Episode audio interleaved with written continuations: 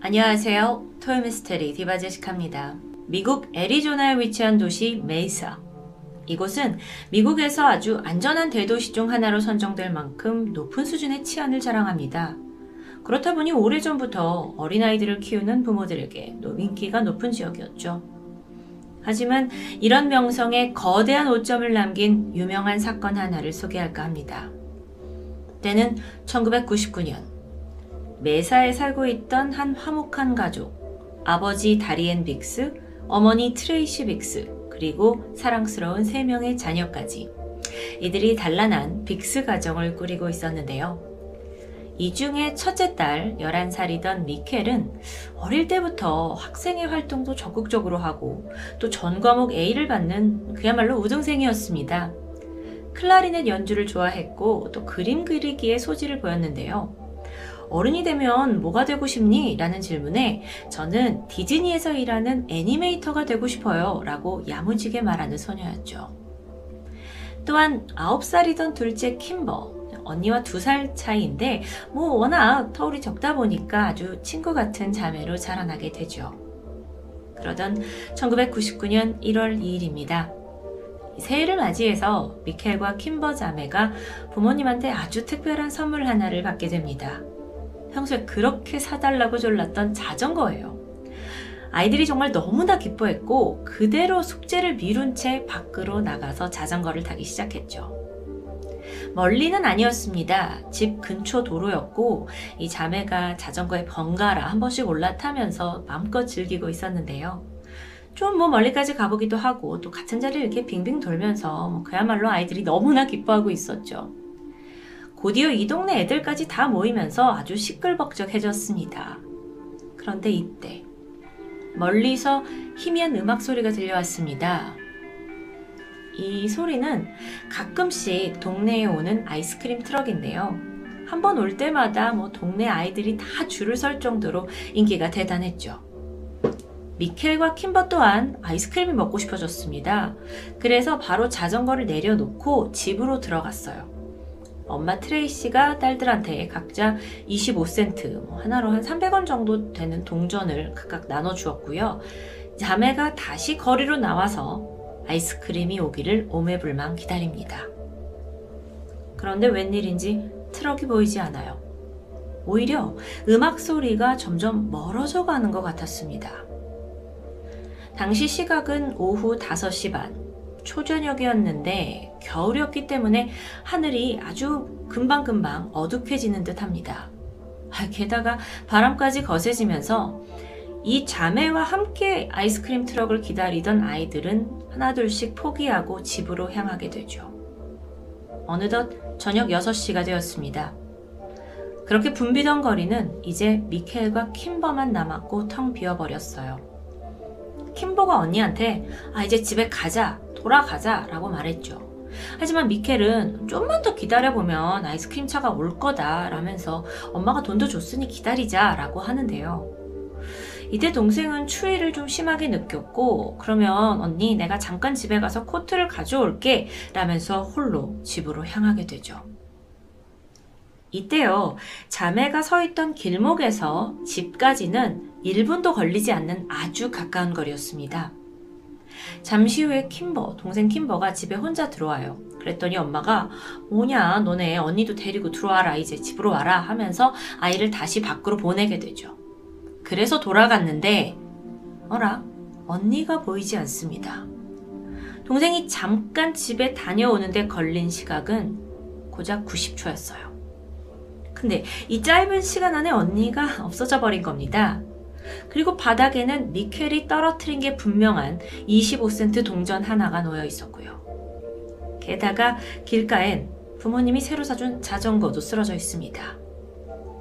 여기에선 미켈이 금세 사라진 걸 증명이라도 하듯 자전거 바퀴가 여전히 팽팽 돌아가고 있었고요. 동생 킴버는 처음에 언니가 놀려주려고 숨었나 싶어서 이름을 부르면서 막 찾아다녔죠. 근데도 여전히 너무 고요한 거리입니다. 결국 다시 집으로 뛰어들어가서 엄마한테 언니가 사라졌다고 말을 했는데요. 미켈이 아이스크림 트럭을 기다리던 거기 그 장소는요. 자매가 평소에 항상 트럭이 올 때마다 서 있던 아주 익숙한 곳입니다.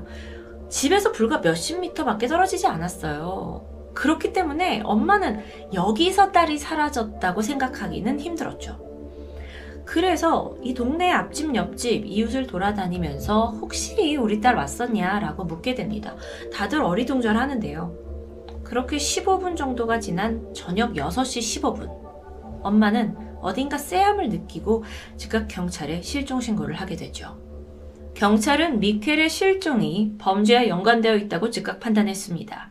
무엇보다도 자전거 바퀴가 계속 돌고 있었잖아요. 여기에 주목하게 되는데요. 여러분, 페달을 빠르게 밟다가 발을 떼면 관성으로 인해서 바퀴는 계속 회전을 합니다. 그렇다면 미켈이 동생이 떠난 후에 나도 집에 가야겠다 싶어서 자전거 페달을 밟았는데 이때 누군가에 의해서 강제로 끌어내려졌다고 추정할 수 있겠죠. 동시에 바퀴가 미처 멈추기도 전에 킴버가 이걸 발견했잖아요. 그건 미켈을 분명 차로 이렇게 빠르게 데려갔다는 거고 아직 멀리 떠나지 못했을 가능성이 있다라는 걸 의미합니다. 경찰이 신속하게 움직였어요. 유괴 사건으로 이걸 전환했고요. 인근을 모두 방문하면서 대대적인 신문을 이어갔죠. 사실 이때가 아주 늦은 밤은 아니었잖아요. 초저녁이었기 때문에 분명 이 동네에 누군가 현장을 목격했을 법도 합니다. 근데 너무 한탄스럽게도 목격자가 단 한 명도 나오지 않는 겁니다. 심지어 아예 비명소리조차 들었다는 이가 없었죠. 실종 1시간이 지난 시점, 미켈의 얼굴이 담긴 포스터가 빠르게 만들어지면서 마을 곳곳에 퍼졌습니다. 곧이어서 너도 나도 돕겠다면서 수백 명의 주민 수색대가 구성이 됐죠. 고맙게도 다들 한마음이었습니다. 아이를 찾아야겠다는 마음이요. 또한 이 현장에 경찰견이 투입이 돼요. 그래서 미켈의 냄새를 맡고 흔적을 찾아 나서게 되죠. 그런데 이 경찰견이 미켈이 사라진 그 지점만 이제 뱅뱅 맴돌 뿐 더 이상 나아가질 못합니다. 그러면 미켈의 흔적이 바로 여기서 끊겼다는 뜻이겠죠. 자동차로 납치됐다는 게 확실합니다. 즉각 헬리콥터가 띄워졌고 인근 6개의 도로가 모두 봉쇄되면서 지나가는 차량 하나하나 다 탐문하게 되죠. 사실 아이가 사라지고 나서 모두가 아주 신속하고 결속력 있게 수색을 진행했습니다. 하지만 결과는 참담했는데요. 그 어디서도 미켈의 흔적이 나오질 않는 겁니다. 유괴 다음 날, 경찰은 좀 범위를 확대시켜서 메사시에 있는 모든 아이스크림 트럭 판매상을 조사했습니다. 그런데 놀랍게도 그날 메사의 그 동네에 갔다는 업자가 단 한 명도 없었어요. 그럼 그 아이스크림 차 소리는 뭐였을까요? 결국 경찰은 자매가 다른 소리를 착각한 거라고 결론을 내릴 수밖에 없었던 거죠. 저는 여기서 갑자기 제가 봤던 그 범죄 관련 미드의 한 장면이 생각나는데, 어린이만 이 대상으로 물색을 하던 범인이 아이스크림 차를 가지고 돌아다니면서 막 음악 소리를 내고 그 중에 이제 혼자 남아있는 아이들을 막 이렇게 막 찍어놨던 그런 장면인데요. 미드에서 종종 나오기도 하죠. 어쨌든 경찰은 수색 끝에 용의자 한 명을 지목합니다. 충격적이게도 그는 바로 미켈의 아버지였죠. 미켈의 아버지 다리언이 용의자라는 얘기입니다. 자, 근데 이게 근거가 있어요. 미켈이 실종된 시각에 아버지가 어디 계셨냐? 직장에 있었다 라고 진술했죠. 당연한 이야기입니다. 근데 경찰이 조사를 해보니까 아버지가 회사는커녕 회사 근처에도 있지 않았다는 게 밝혀진 겁니다. 사실 경찰이 아버지가 회사에 있었다라는 이 말조차 좀 믿지 않고 조사를 더 했던 데는 이유가 있었는데요. 이 사건 내내 다리언, 아버지의 태도가 굉장히 좀 냉담했기 때문입니다. 11살, 자기의 첫째 딸이 사라졌는데 굉장히 절망적인 상황에서도 다리언이 덤덤하게 행동하는 겁니다. 심지어 거짓말 탐지기 검사에서도 여러 차례 거짓 반응이 나와요. 결국 친아버지가 용의자로 몰리게 되자 그제서야 다리언이 분노하면서 사실을 털어놓게 되죠. 그 사실은 사건 당일에 그가 자신의 행방에 대해서 거짓말을 할 수밖에 없었던 이유입니다. 왜냐하면 아버지가 외도를 하고 있었기 때문이에요. 원래 직장에 있어야 할 시각에 그는 내연녀의 집에서 데이트를 즐기고 있었습니다. 그런 상황이다 보니 거짓말 탐지기에서도 거짓 반응이 나왔던 거예요. 하필 그날 딸이 실종되면서 강한 죄책감도 있었지만 이 불륜 사실이 들통날까 불안하면서 여러 가지 복잡한 감정이 들었을 겁니다. 어쨌든 사건으로 돌아와서 그렇게 최소한 아버지가 용의자라는 그건 배제가 되죠. 자, 다음으로 경찰이 주시하던 인물이 있었습니다. 바로 미켈 집에서 2블럭 떨어진 곳에 살던 이웃 디 블레록이에요. 디 블레록. 무엇보다도 성폭력 그리고 아동 성추행 혐의까지 여러 전과가 있던 사람입니다. 근데 물론 이 전과 때문에만 지목된 건 아니었어요. 결정적으로 수잔이라는 여성의 신고 전화 때문이었는데요. 수잔은 미켈이 유괴당한 후에 9개월이나 지난 후에 이 디 블레록에게 성범죄를 당한 여성이었습니다. 피해 여성이요. 블레록이 수잔 집에 몰래 침입을 하더니 그녀를 목졸라 기절시켰고 끔찍한 범행을 저질렀죠. 그리고 나서는 수잔이 죽었다고 판단했어요. 그리고 현장을 떠난 건데요. 이때 가까스로 의식을 찾은 그녀가 경찰에 신고를 하면서 블레록이 덜미를 잡히게 되죠. 그러니까 전과도 있었고 거기에 범죄 본능을 참지 못하고 살던 이웃입니다. 뿐만 아니라 그는 이미 미켈과 안면이 있었는데요. 미켈이 그의 바로 옆집에서 그간 피아노 레슨을 받아왔기 때문이에요. 미켈이 사라지고 얼마 후에 그는 근처에 살고 있던 범죄자가 누가 있느냐 딱 리스트를 빼봤는데 그 사람이 나옵니다. 그래서 수사를 받은 적이 있다고 해요. 그런데 그 발생 시각에 아내가 알리바이를 입증해주면서 수사 대상에서는 제외되죠. 그러다 시간이 지나서 뒤늦게 밝혀진 건데 아내의 진술은 사실이 아니었습니다. 미켈이 실종되던 그날 아내는 남편이 있는 차고로 샌드위치를 가져다 주려고 다가갔어요. 근데 갑자기 블레록이 가까이 오지 마라 그렇게 요구를 합니다. 그래서 내가 좀 볼 일이 있다 가까이 오지 마라 그래서 아내가 별수 없이 1시간가량 남편 근처를 아예 갈 수 없었다고 해요. 그 사이에 블레록이 무엇을 했는지 어디 있었는지 그 행방은 누구도 알 수 없었죠. 하지만 이런 정황만 있을 뿐 혐의점이 발견되지 않았습니다. 그리고 블레록은 여전히 무죄를 주장했고요. 이때 어떻게든 자백을 받아내고 싶었던 사람 중에 한 명이 바로 수잔이었는데요. 수잔이 블레록한테 가서 뭐라고 하냐면 야, 네가 이 아이를 납치했다는 사실을 인정해라. 그러면 나는 나와 관련된 그 성폭력과 관련된 사건에 고소를 취하하겠다라는 아주 파격적인 제안을 하기도 하죠. 하지만 그는 꿈쩍도 하지 않았습니다. 어쩌면 사실이 아닐 수도 있고요.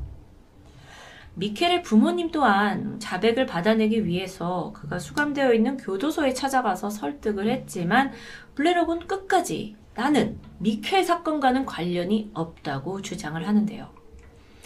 결국 블레록 또한 용의선상에서 제외됩니다. 이제 더 이상의 용의자는 없는 걸까요?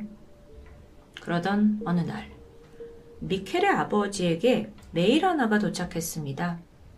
열어보니까 이렇게 적혀 있었죠. 내가 미켈을 납치했다. 딸을 간절히 찾고 있던 아버지로서 이거 넘길 수 없습니다. 그리고 경찰 또한 발신지를 추적했고요.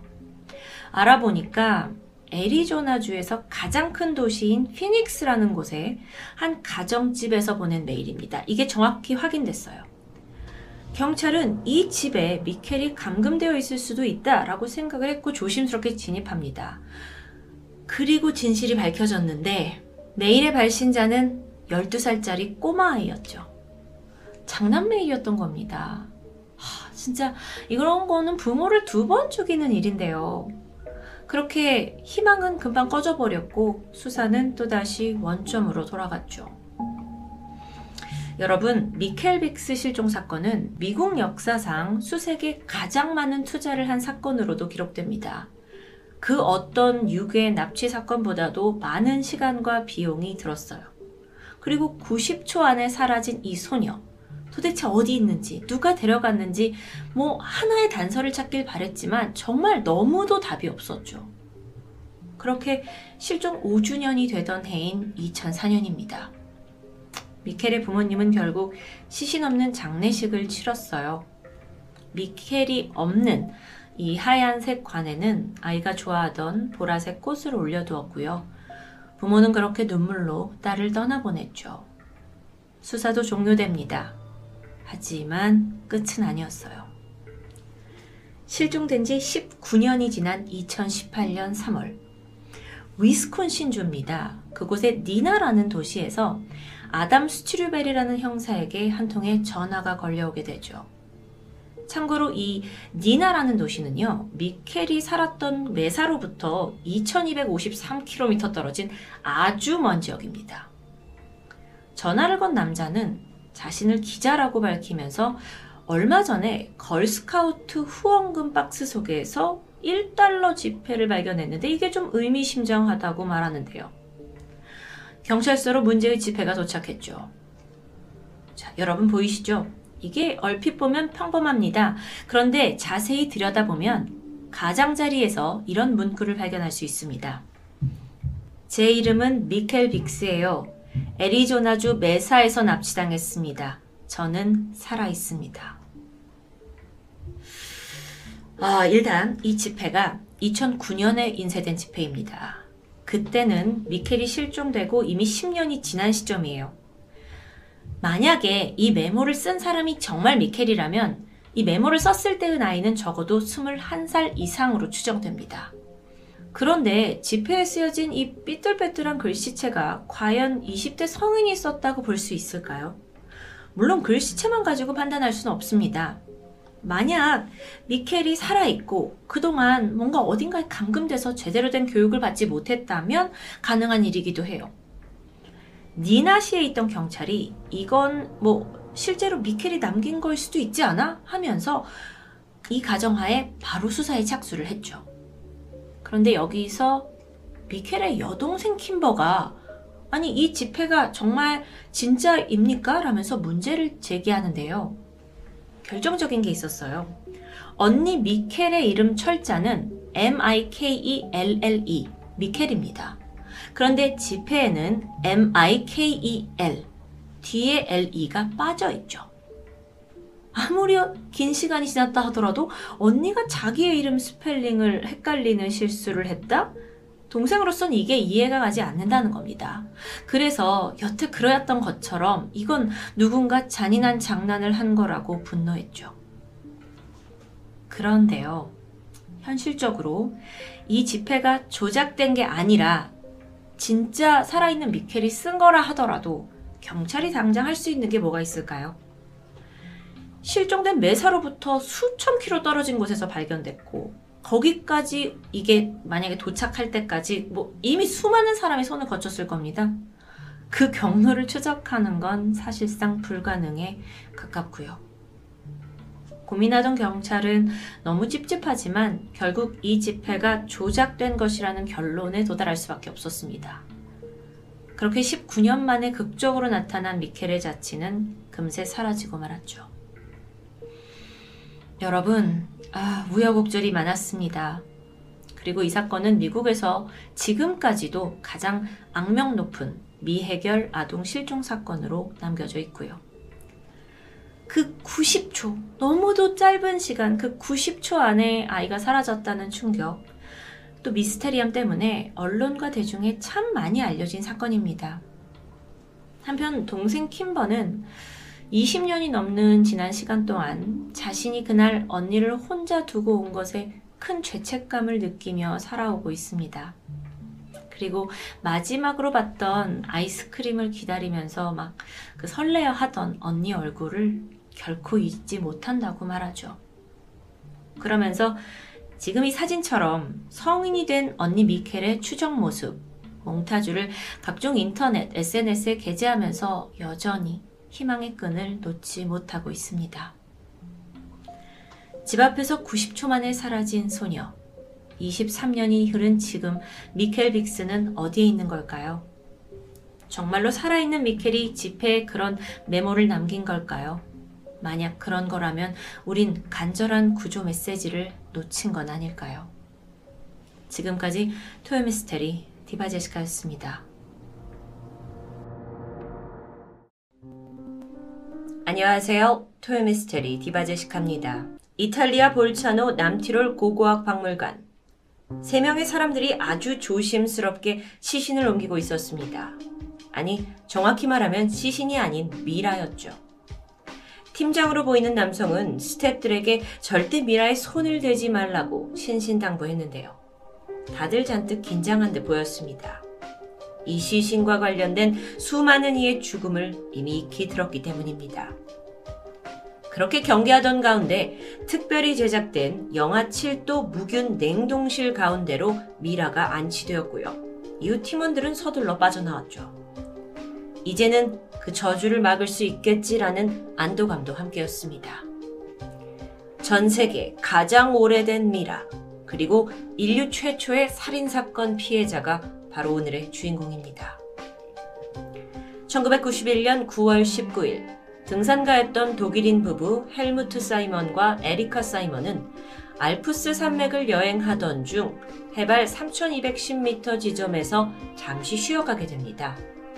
그들은 경치를 즐기면서 주변을 보던 중에 웨치탈 계곡에서 전혀 예상치 못한 무언가를 발견하게 돼요.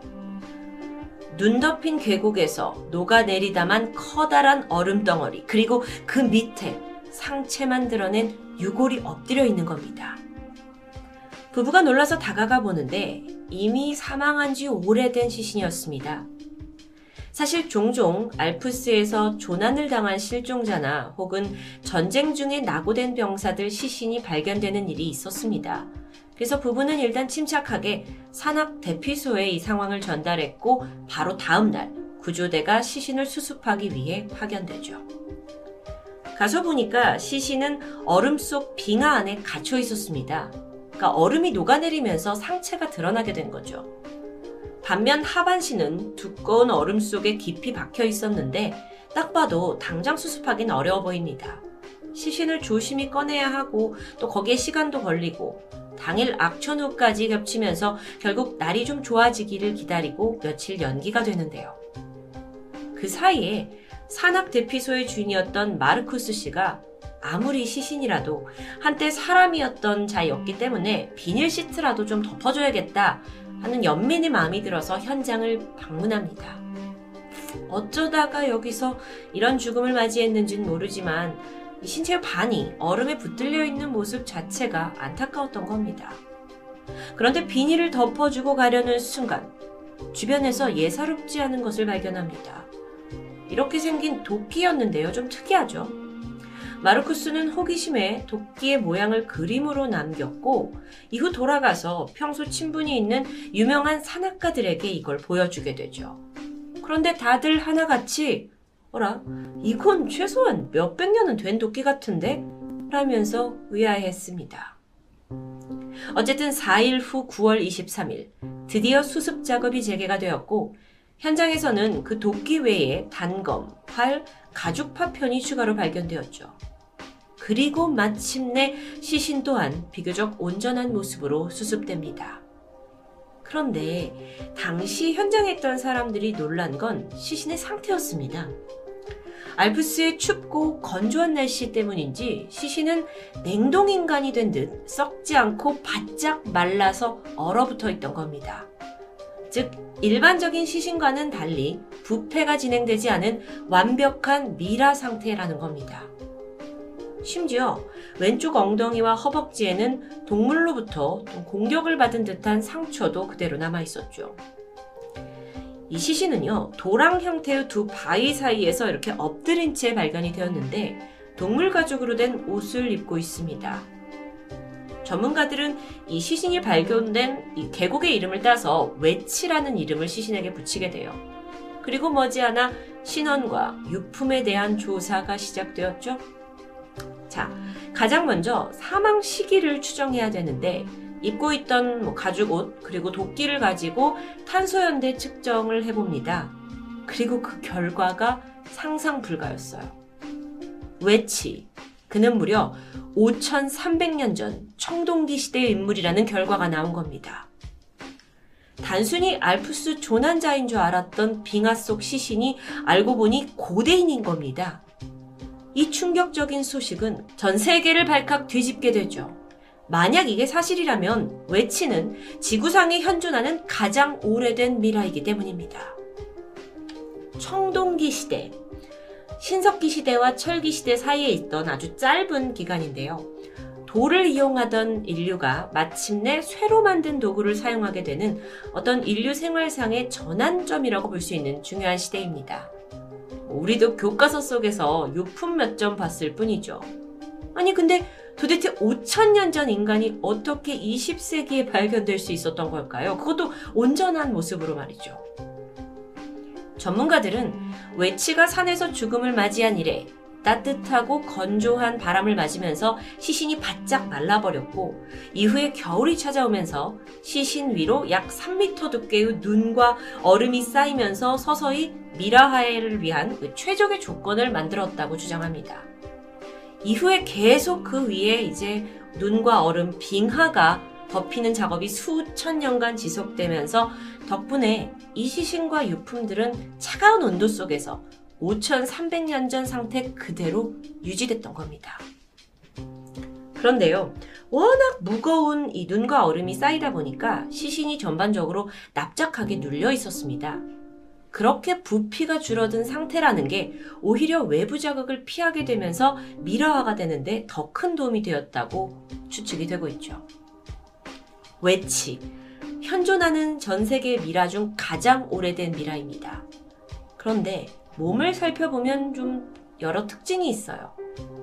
전신에 약 61개의 문신이 보입니다. 문신. 고고학적으로 그 청동기 시대의 인류는 자연의 신비로운 치유력을 믿고 있었는데요. 그래서 몸에 상처가 나거나 아픈 부위가 있으면 동물 뼈를 사용해서 문신을 새겨 넣었다고 전해져요. 그래서 외치의 몸 곳곳에서도 문신이 다수 발견됩니다. 아, 정말 이것만 봐도 고고학 연구에 정말 산 증인이 되겠죠. 그렇다면 그는 어떤 사람이었을까요? 외치는 사망 당시 40대 후반의 나이, 키 157, 몸무게 50kg, 그 당시로 치면 표준 남성 체격으로 추정됩니다. 이어서 유전자 암호 분석 그리고 3D 모델링을 통해 정말 5,300년 전 그는 실제로 어떤 모습이었는지 자세히 밝혀지는데요. 바로 이렇습니다. 생전에 어두운 머리칼에 고동색 눈을 가지고 있었고요. 혈액형은 O형. 진드기에 의해서 감염이 되는 세균성 질환을 앓고 있었죠. 또 동맥경화, 담석증이 보였고요. 치아 마모증과 또 치주 질환을 심하게 겪고 있었습니다. 이렇게 자세한 정보를 알 수 있었던 건 냉동되고도 건조 보관되었던 그 환경상 피부와 내장 그리고 혈액 속의 DNA가 완벽하게 보존되어 있었기 때문인데요. 덕분에 이 외치에 대한 조사는 아주 활발하게 진행이 되죠. 외치의 보존 상태가 워낙 좋기 때문에 5,300년 전에 인간이 청동기 시대를 어떻게 보냈는지 그걸 연구하는 데 참 큰 도움이 되었습니다. 우리가 흔히 아는 고대 이집트의 미라 같은 경우는 건조한 날씨 그리고 방부제를 거기에 첨가해서 미라화가 됩니다. 아니 근데 외치는 사실상 아무런 그런 도움 없이 100% 자연적으로 만들어진 미라였기 때문에 그 연구 가치가 더 대단한 겁니다. 이후에 연구는 계속되는데요. 또 새로운 기술과 접목이 되면서 진행이 되고 있죠. 지난 2016년 9월에는 한 연구팀에 의해서 외치의 목소리가 복원되기도 했습니다. 아니 목소리를 어떻게 복원하죠? 이 미라를 CT 촬영을 해가지고 성대 주변의 발음 기관을 촬영했고요. 이후에 그걸 복원해서 거기다가 공기를 주입해서 그의 목소리가 어땠는지 알아볼 수 있는 겁니다. 목소리 한번 들어보실까요? 아, 에, 이, 어, 아, 에, 이, 어, 바로 이게 5,300년 전 인류의 목소리라는 건데요. 정말 신기하죠? 이렇게 많은 연구가 이어지는 가운데도 사실 막상 직접적으로 왜 외치가 사망했는지 그 원인에 대해서는 한동안 미궁에 빠져 있었습니다. 처음에는 산에 올랐다가 악천후로 인해 조난을 당했고 결국 저체온증으로 사망한 거다라고 추정을 했을 뿐인데 그의 왼쪽 어깨 아래를 보니까 돌 화살촉 같으로 보이는 무언가가 박혀있는 게 발견이 되면서 아, 이게 어떤 치명상이 돼서 사망하게 됐다라는 결론에 도달하게 되죠. 당시 고대 부족은 식량으로 인해서 싸움을 하던 시기인데 전투에서 다치게 된 외치가 다른 부족의 공격을 피해서 산에 왔다가 사망하게 됐다는 추정. 실제로 몸에 많은 흉터가 있었고요. 오른손에는 공격을 막다가 생긴 방어흔까지 관찰됐습니다. 화살촉과 칼, 의류에서 다른 사람 4명의 혈흔이 추가로 발견되면서 이 추정이 성립하게 되는 겁니다. 그러던 중 2013년 이탈리아 연구팀이 외치의 사망 원인을 둔기로 인한 타박상이라고 발표합니다. 보니까 뒤통수에서 심한 타격을 입은 흔적이 발견됐기 때문이었죠. 이미 어깨에 상처를 입긴 했는데 그리고 다시 누군가로부터 둔기로 머리를 가격당해서 쇼크사했다는 이야기. 많은 고고학자들이 여기에 동의를 했고 그렇게 외치는 현존하는 가장 오래된 미라이자 인류 최초의 살인사건 피해자로 기록됩니다. 그런데 이 외치를 둘러싼 현대인들의 조롱도 있었습니다. 처음 발견됐을 때 생식기가 제대로 확인되지 않아서 사실 성별을 쉽게 추정할 수 없었다고 해요. 끝내는 남성으로 판명이 되긴 했지만 표면적으로는 성기가 보이지 않으니까 일각에서는 그 옛날에도 불륜을 저지르다가 성기가 잘린 게 아니냐, 제사장에게 성기를 제물로 바친 게 아니냐, 날 짐승이 먹은 거 아니냐, 누군가 절단한 거다, 여러 억측이 난무했습니다. 그러다 결국 왜 성기가 없는지 밝혀지죠. 미라화가 되는 과정에서 추위와 얼음으로 인해 성기가 오그라들었던 겁니다. 참 우픈 상황인데요. 그렇게 각종 소문 그리고 화제의 중심에 서 있던 외치. 하지만 이후 미라에 대한 소문은 끊이지 않습니다. 그리고 머지않아 외치의 저주라는 섬뜩한 타이틀을 얻게 되는데 그 이유가 뭐냐면 그를 만지고 연구했던 사람들이 하나둘 의문의 돌연사를 맞이했기 때문입니다. 그 첫 시작은 맨 처음 발견 현장에 있던 오스트리아 법의학 수사팀장 라이너 헨 박사였죠. 선사시대 미라가 발견됐다라는 소식에 부푼 마음으로 달려갔던 연구자입니다. 근데 너무도 들떴는지 장갑을 착용하지 않고 맨손으로 외치의 몸에 손을 대게 돼요. 그리고 얼어붙은 이 외치의 하반신을 꺼내기 위해서 막 등산용 장비로 주변의 얼음을 파내기도 했죠. 좀 무리한 작업 같은데요. 아니나 다를까 그 과정에서 실수로 외치의 팔을 부러뜨리고 말았습니다. 하지만 이후에도 그는 여전히 장갑을 끼지 않은 채 외치 미라를 자료에 담아서 운반했고 연구실에 도착해서도 이 시신을 가장 많이 만진 인물입니다. 그리고 시간이 지나서 이후에 이제 외치에 대한 연구를 워낙 많이 하다 보니까 각종 강연 요청을 받게 돼요. 그래서 어느 날 박사가 강연을 가던 중 교통사고로 현장에서 즉사했죠. 두 번째로는 미라를 수습했을 당시 라이너 헨 박사를 계곡으로 안내했던 산악인 커트 프리치입니다. 그 역시 이 알프스 계곡 근처, 특히나 외치가 발견되었던 그 계곡 근처에서 갑작스럽게 생을 마감했는데요. 그런데 프리츠는 30년차 베테랑 산악인입니다. 알프스 전문 안내원이에요. 누구보다 이 지형과 위험성을 잘 아는 사람이죠. 그런데 죽은 그날따라 장비를 제대로 갖추지 않고 산에 올랐고 또 갑자기 눈사태가 덮치면서 결국 변을 당했습니다. 정말 이상한 게 프리츠는 평소에도 간단한 등산을 오르더라도 장비를 꼼꼼히 챙겼고 또 그 일정 며칠 전부터 일기예보를 살피는 아주 신중한 성격의 사람이었다고 하는데 그래서 그의 죽음은 모두를 충격에 빠뜨리게 했죠. 세 번째 인물은 외치와 관련된 다큐를 제작하던 오스트리아 유명 언론인이자 사진기자 레이너 호엘젤입니다. 그는요, 외치가 처음 발견되는 그 현장에서 수습되는 모든 과정을 촬영했고 하나하나 사진을 찍으면서 이 역사적인 순간을 정말 인류의 기록으로 남겼던 사람입니다. 하지만 그 사람 역시 갑작스럽게 뇌종양 판정을 받고 세상을 떠나게 되죠. 물론 외치의 존재가 워낙 관심을 많이 받았기 때문에 많은 사람들이 연구를 하면서 그와 연관된 건 맞습니다. 또한 그 중에 몇 명이 사망했다? 이건 우연의 일치라고도 할 수 있죠. 그런데 다음으로 설명할 네 번째 사람의 죽음 이후에 외치의 저주라는 음모론이 생겨난 겁니다. 그는 바로 맨 처음 미라를 발견했던 독일인 등산가 부부 중에 남편 헬무트 사이먼의 사망이었죠. 헬무트가 미라를 발견한 이후에 들떠있던 건 결코 아니었습니다.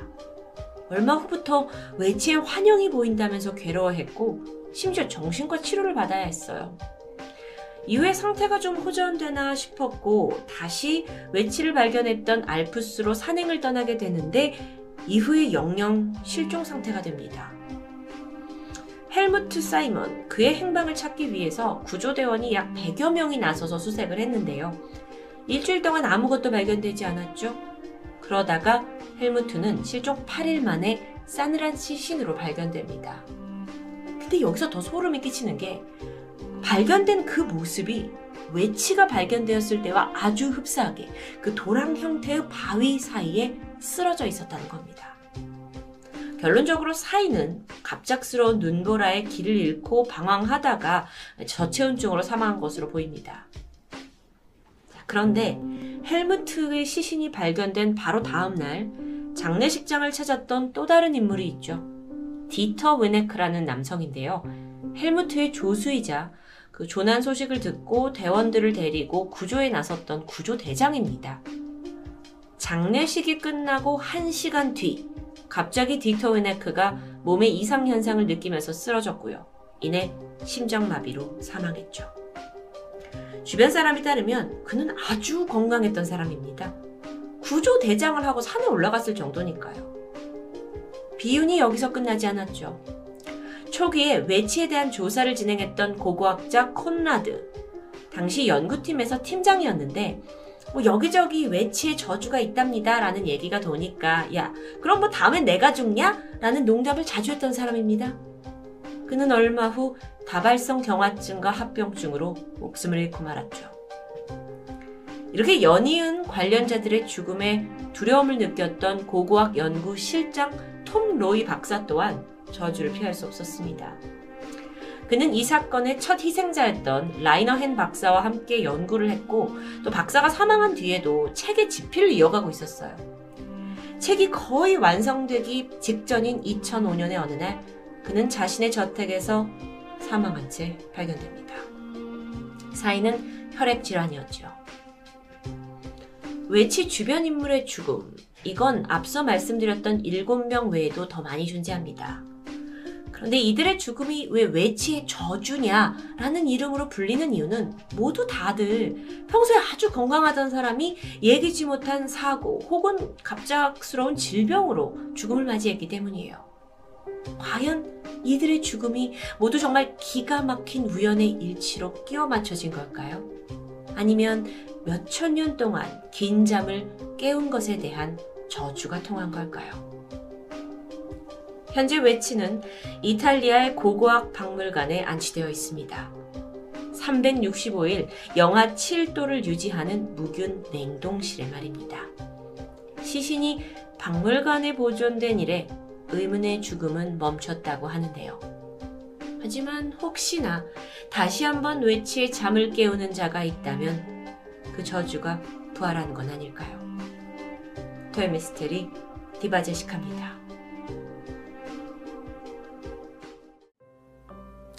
안녕하세요. 토요미스테리 디바제시카입니다. 지금 사진 속에 보이는 여성의 이름은 하난. 1930년대에 레바논에서 태어나 평생을 그곳에서 산 여성입니다. 물론 중동의 동쪽 해안에 위치한 이 레바논이라는 아랍 국가가 우리에게 좀 생소하기도 하고 사진 속 여성이 그저 평범한 외국인처럼만 보이는데요. 하지만 사실 그녀에게는 아주 특이한 사연이 있습니다.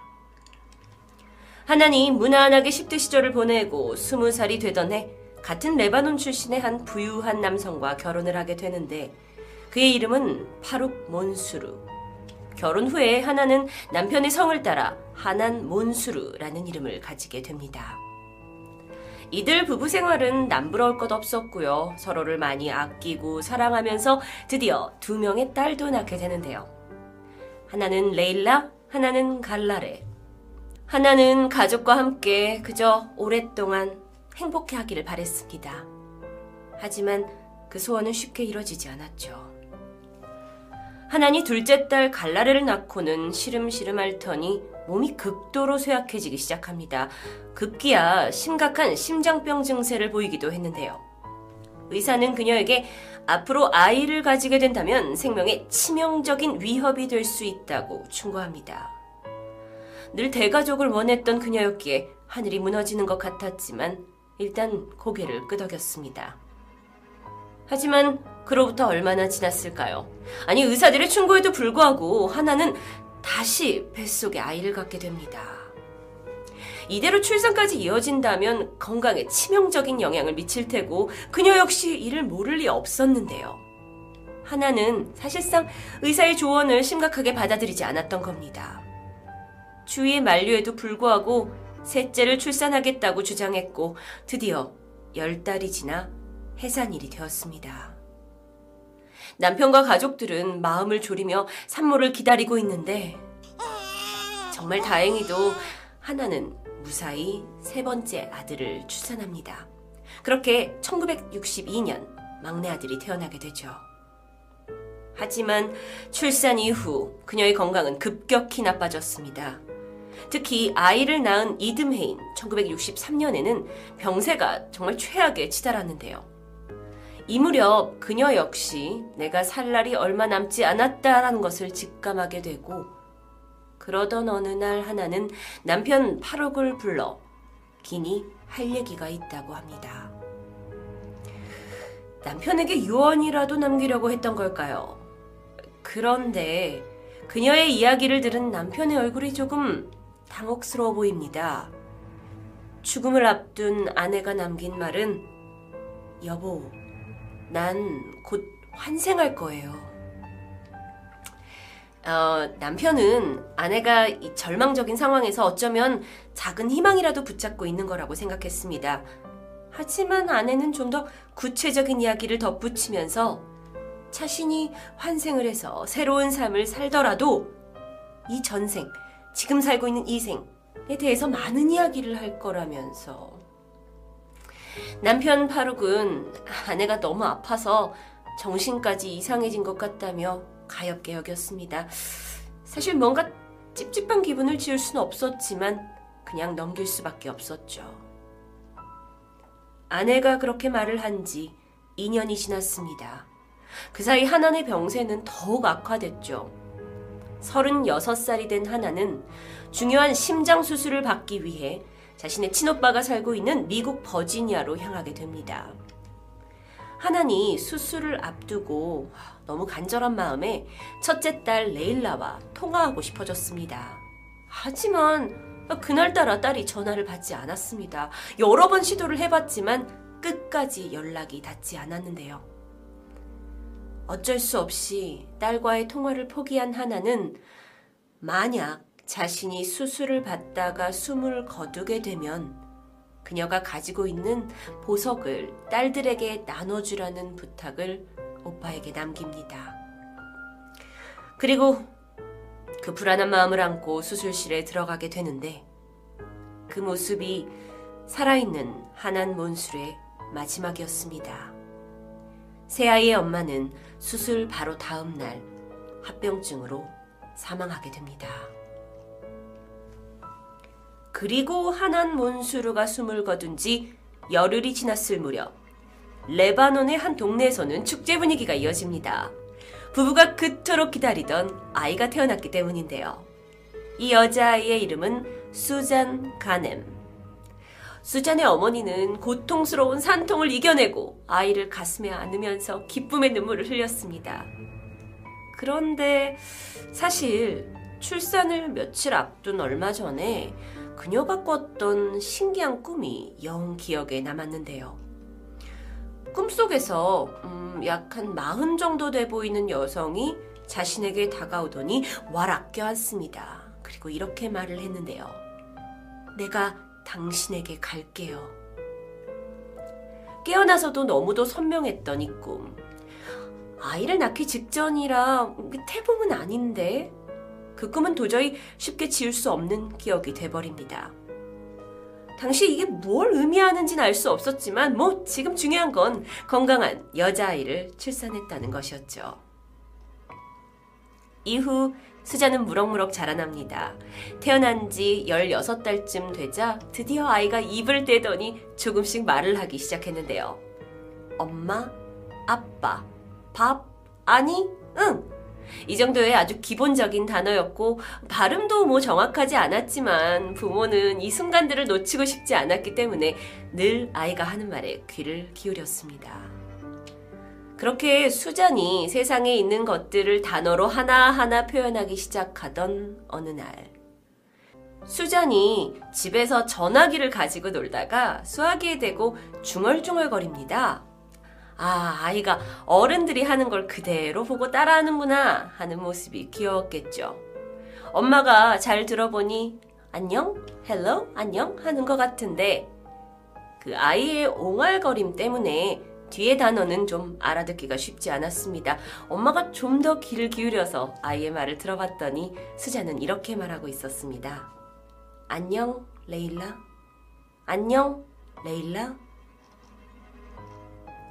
엄마는 갸우뚱하게 됩니다. 주변에 레일라라는 이름의 가족이 없는데요. 엄마는 그저 아이가 어디서 말을 듣고 따라한다고 생각했습니다. 수잔이 미처 2살이 되지 않았을 무렵 아이는 전보다 더 정확한 발음을 낼 수 있었고 부모와 아주 간단한 의사소통까지 가능해졌는데요. 아이가 무심코 내뱉은 단어들에 부모는 종종 당황하기 시작합니다. 레일라? 내 딸? 나 하난. 수잔이 2살이 넘어가면서 점점 더 그녀의 입에서 언급하는 인물들이 많아졌습니다. 레일라, 갈라레, 그리고 파룩. 여기에서 그치지 않았고 부모와 오빠, 친척까지 포함한 총 13명의 이름은 아이의 입에서 계속 터져나왔습니다.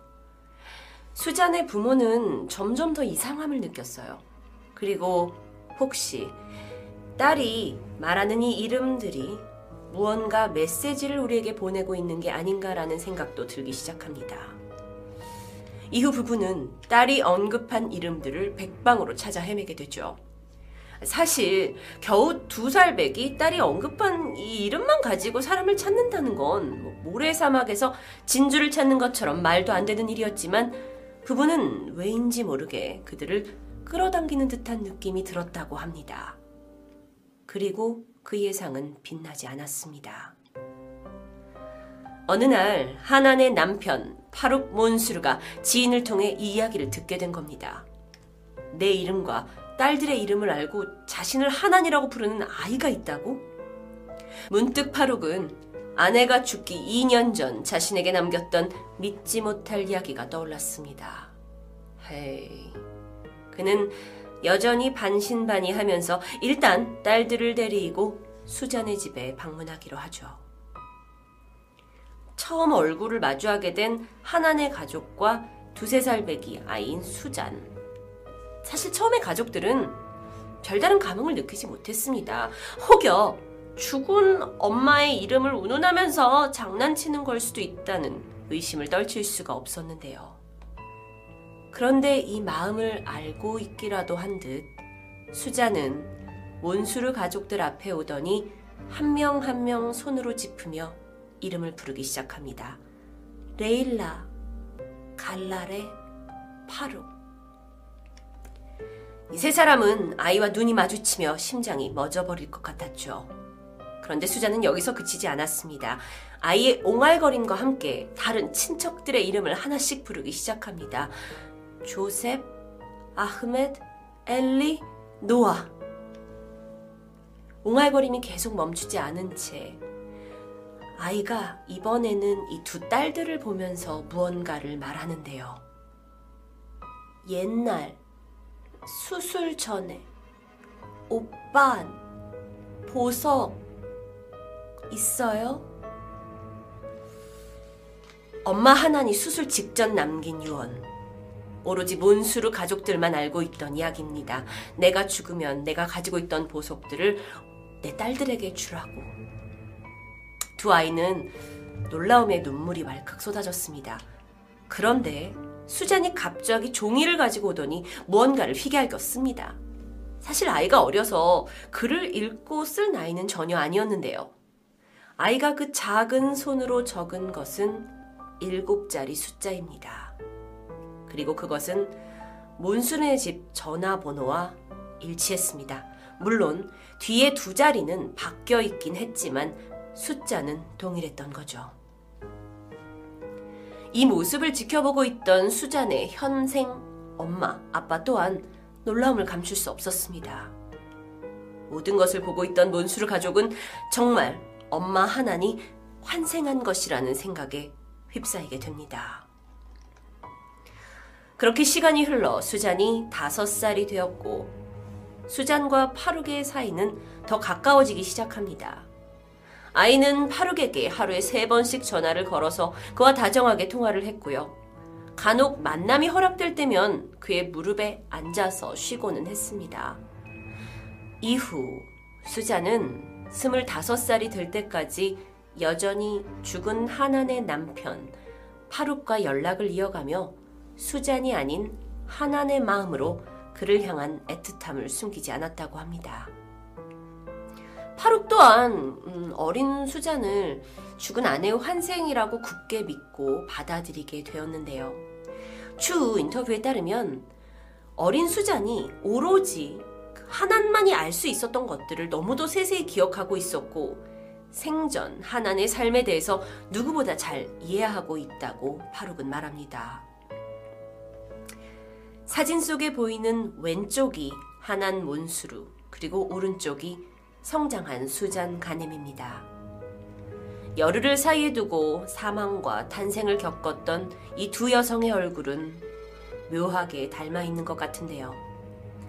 하난 몬수르가 가정을 그리워하는 마음에 정말 수잔 가넴으로 환생했던 걸까요?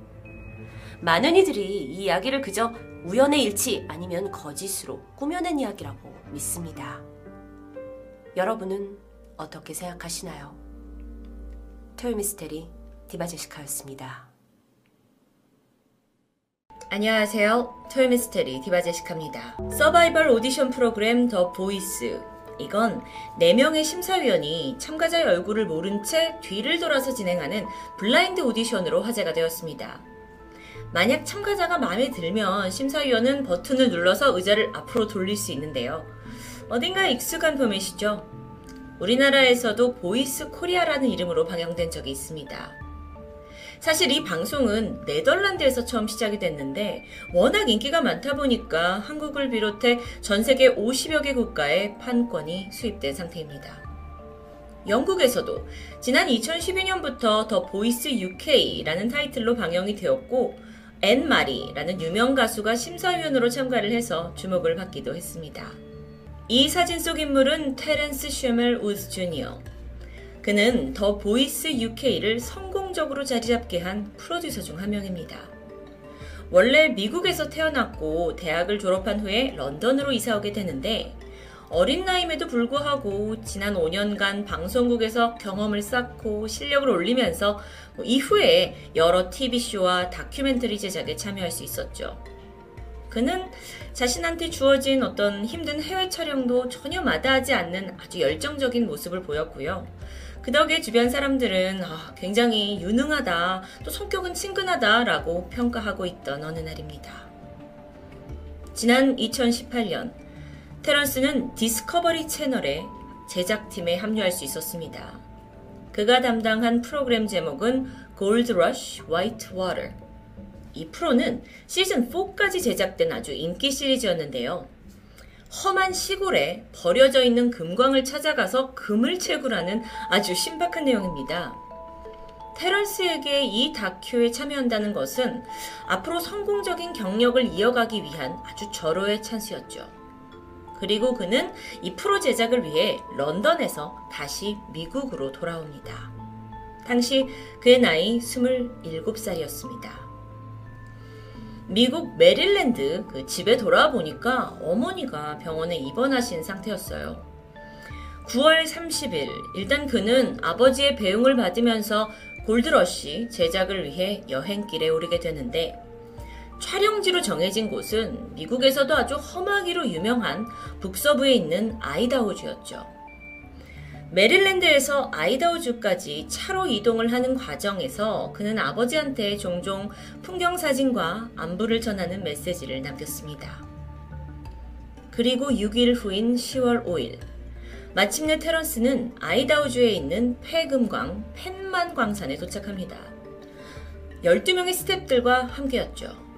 이후 그들은 하루 종일 광산에서 촬영에 몰두했고, 여기가 상당히 고립되어 있는 험한 삼지였지만 사실 여기 있는 스태프들 모두 다큐 촬영을 한 경험이 많기 때문에 아주 열악한 상황은 아니었다고 합니다. 그런데 10월 5일 테런스는 그날따라 유독 평소와 달리 조용합니다. 너무도 내내 입을 다물고 있는 바람에 괜히 눈치가 보일 정도였죠. 겨우 스텝 한 명이 다가가서 괜찮냐, 기분이 좀 안 좋냐 라고 물었는데 그는 피곤하다 라고 대답했을 정도입니다. 그렇게 시간이 지나서 촬영이 끝나갈 이른 저녁에 하루 종일 침묵을 지켰던 테런스가 갑자기 비명을 지르면서 들고 있던 장비를 떨어뜨렸습니다. 놀란 사람들이 일제히 그를 바라봤죠. 근데 불현듯 테런스가 숲속을 향해 전속력으로 뛰어들어갑니다. 스태프들이 너무 당황해서 일단 뒤쫓아갔는데요. 조금 후에 앞에 펼쳐진 장면은 5m 정도의 높은 절벽이에요. 테런스는 보이지가 않았죠. 순간 스태프들은 그가 절벽 아래로 추락했다라고 감지를 했고, 현장 매니저가 서둘러 아래로 내려가 봅니다. 그런데 거기서 보인 장면은 더 충격적이었어요. 테런스가 절벽 아래에서 마치 무슨 토끼처럼 엄청난 속도로 달리고 있었다는 겁니다. 아니, 이게 도대체 무슨 상황인지 파악이 너무도 힘들었죠. 그래서 현장 매니저가 일단은 다른 스텝한테 "야, 차 가지고 큰 길로 가라 라고 외쳤고요. 자신은 테런스 이름을 부르면서 뒤쫓아갑니다. 하지만 그는 멈추지 않아요. 결국 매니저가 주저앉아요.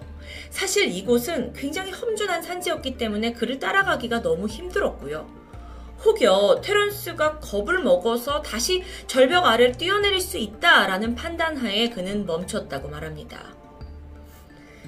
차를 타고 그를 따라가고 있던 스태프들 역시 테런스를 놓치고 말았죠. 갑자기 닥쳐버린 이 상황, 스태프들은 우왕좌왕하다가 근처 민가를 찾아가서 전화를 빌렸고 실종신고를 하게 되는데요. 이 현장이 전파가 제대로 터지지 않았기 때문에 스태프 대부분이 호텔에 핸드폰을 두고 온 상태였습니다. 그런데 반면에 테런스는 핸드폰을 소지한 채 사라졌죠.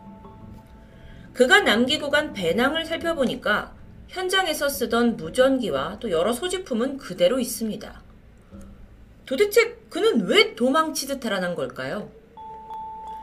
경찰이 신고를 받고 도착을 했고, 수색을 하려고 했지만 이미 날이 너무 어두워져 버려서 일단 테런스가 들어갔다는 그 숲과 절벽만 순찰을 했고, 그곳에선 아무것도 발견할 수 없었습니다. 다음날 아침 본격적인 수색이 시작돼요. 수색견과 헬기, 적외선 카메라까지 투입이 되는데 웬일인지 수색견은 아무런 냄새를 맡지 못했죠. 심지어 눈이 쌓여있는 곳에서도 테런스의 발자국은 전혀 발견되지 않습니다. 그날 이후 약 일주일간 수색 범위를 점점 넓혀가면서 근방을 샅샅이 뒤졌지만 테런스의 흔적도 없고 옷가지 같은 유류품도 전혀 발견되지 않습니다. 주변에서 그를 봤다는 그런 목격자도 전무했죠. 테런스는 정말 말 그대로 증발해버린 상황입니다.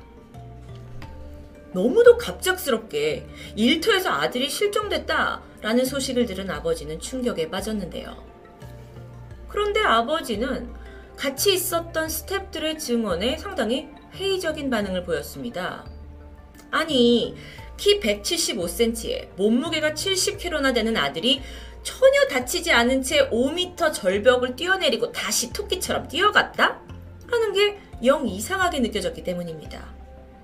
참고로 5m라는 건 아파트 2층 정도 되는 높이인데요. 물론 이게 아주 엄청 높은 거라고 할 순 없지만 그렇다고 맨몸으로 뛰어내리기엔 분명 위험한 곳이죠.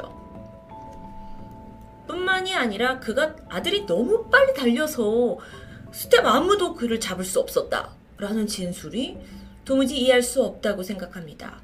특히나 테런스가 너무 놀랄까봐 더 추격을 하지 않았다라는 매니저의 증언? 이 부분을 굉장히 의심스럽게 생각했는데요. 사실 과거에 테런스가 이 매니저와 약간의 다툼이 있었다라는 걸 전해 들었고 그것 때문에 더 찜찜했던 것도 사실입니다. 하지만 이게 아들의 실종과 직접적인 관련이 있다고는 그 누구도 단정지을 수 없었죠. 그런데 이후에 추가적으로 의심의 정황들이 수면에 떠오릅니다. 원래 테런스는 11월 중순까지 아이다호에 있을 계획이었습니다. 촬영을 위해서요. 하지만 실종 당일 오전에 그는 아버지에게 문자를 남겼고 이유를 말하지 않은 채 그냥 일정 당겨서 저 10월 10일에 집에 돌아갈게요 라고 말했던 겁니다. 보통 아들은 촬영 출장을 가면 많은 공을 들였기 때문에 예정보다 늦게 오는 게 다반사였습니다. 그런데 이번엔 좀 이상했죠.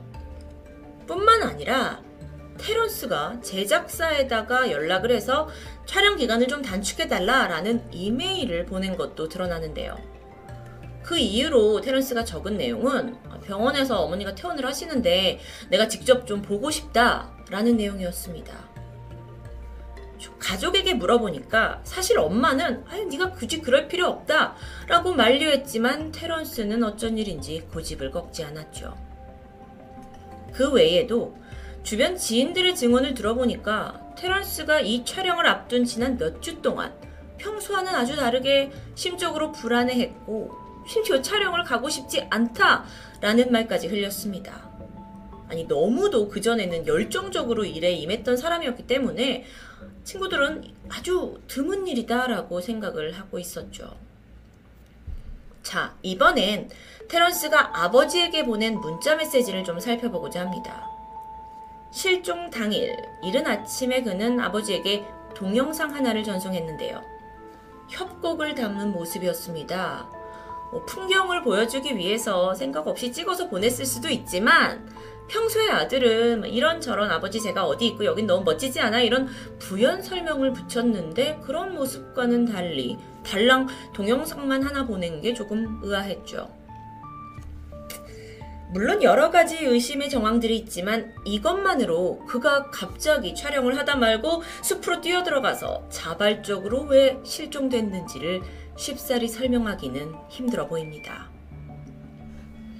테런스를 찾기 위해 전단지가 배포되었고요. 자원봉사자들이 참여해서 계속 수색은 지속이 되었지만 그는 끝내 발견되지 않았습니다. 이 협곡이 워낙 험난한 곳이라 그가 실수로 길을 잃은 가능성은 있습니다. 게다가 당시 워낙 춥고 눈이 많이 내리는 날씨가 이어졌기 때문에 그가 산속에 있어도 사실 살아남았을 가능성은 희박했죠. 가족들은 여러 가지 가능성을 모색하면서 아니 아들은 마약을 한 적도 없고 정신적인 문제나 개인적인 문제도 없다. 그러면서 왜 멀쩡했던 우리 아들이 갑자기 그렇게 절벽으로 달려간 거냐? 그들은 제작사의 그 답변을 듣고 싶어 했습니다. 가족들의 주장에 따르면 사실 테런스가 생명의 위협을 느꼈을 정도로 이 제작팀의 스텝 한 명에게 뭔가 협박을 받고 있었던 것이 아니냐라고 주장했는데요. 사실 골드러쉬 프로의 기존 스텝들이 신입을 별로 환영하지 않고 심지어 텃세를 부린다는 제보를 통해서 나온 이야기입니다. 자, 그렇다면 테란스가 이 팀에 늦게 합류를 했고 그런 이유로 부당한 대우를 받으면서 그 스트레스로 인해 돌발 행동을 한 건 아닐까요? 심지어 가족의 입장에서 아버지는 이 스텝 중 한 명이 그를 살해한 게 아니냐라고 가능성을 제기했지만 전혀 증거가 없는 상황입니다. 한편 테런스의 누나는 좀 다른 의견을 보였습니다. 그녀는 동생과 떠나기 직전까지 대화를 나눴는데 심리적으로 안정되었고 괜찮았다. 딱히 이상한 행동을 보이지 않았다고 말합니다. 아버지는 모든 걸 의심하지만 그와 달리 누나는 스태프들의 증언도 신뢰하고 있었던 거죠. 물론 왜 동생이 갑자기 촬영지를 도망쳤는지는 영 이해하기 어렵습니다. 이후에 가족들은 제작사의 해명을 요구하게 되는데 아무리 봐도 이 촬영 과정에 학대나 따돌림 같은 문제는 결코 없었다라고 제작사가 입장을 발표하게 됩니다. 그렇다면 경찰의 입장은 어땠을까요? 현장 스태프들에게 어떤 혐의점도 찾지 못했고 경찰은 결국 이건 테런스가 정신적인 문제에 시달리다가 자살을 시도한 거다라고 추정합니다. 조금 단순하게 바라보는 것 같은데요. 근데 그렇게 단정짓기에 경찰은 테런스의 핸드폰 통화 내역을 제대로 살펴보지도 않았고요. 그가 평소 지니고 다니던 노트북도 전혀 조사하지 않았다라는 사실이 밝혀집니다. 너무도 답답한 상황 속에서 가족들은 사립탐정까지 고용을 해서 아들이 왜 증발했는지 이유를 찾으려고 했지만 성과는 없었죠. 결국 경찰에선 이건 새로운 증거가 발견될 때까지 우리는 수사를 잠정 중단해야겠다라고 발표합니다. 그런데 반전이 있었습니다. 사실 그날 사라진 사람이 테런스 혼자만이 아니었던 겁니다. 같은 날 그가 사라진 지점으로부터 북쪽으로 약 80km 떨어진 한 캠핑장에서 코니 존슨이라는 여성 역시 실종됩니다. 76살의 노인이었던 코니는 캠핑장에서 일하던 요리사였는데요. 갑자기 사라져버린 겁니다. 게다가 혼자가 아니었어요. 실종 당시 그녀가 기르고 있던 개도 함께 없어졌는데 3주 후 그 개는 약 24km 떨어진 곳에서 발견이 되지만 코니는 끝내 발견되지 않았죠. 같은 날 가까운 지점에서 사라진 두 사람. 경찰은 두 사건이 아무런 연관도 없다고 강조했지만 이 연이은 실종 사건은 분명 심상치 않아 보였습니다. 사람들은 이 미스테리한 사건에 대해서 여러 가지 시나리오를 내놓기 시작했는데요.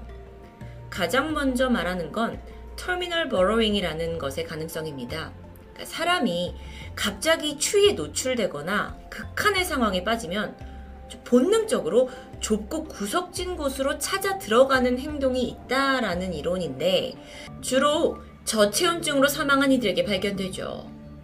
생각해보니 테런스가 사라진 그날 물론 10월이었지만 산속이었기 때문에 최저온도가 영하권이었고요. 하필 폭설까지 내렸습니다.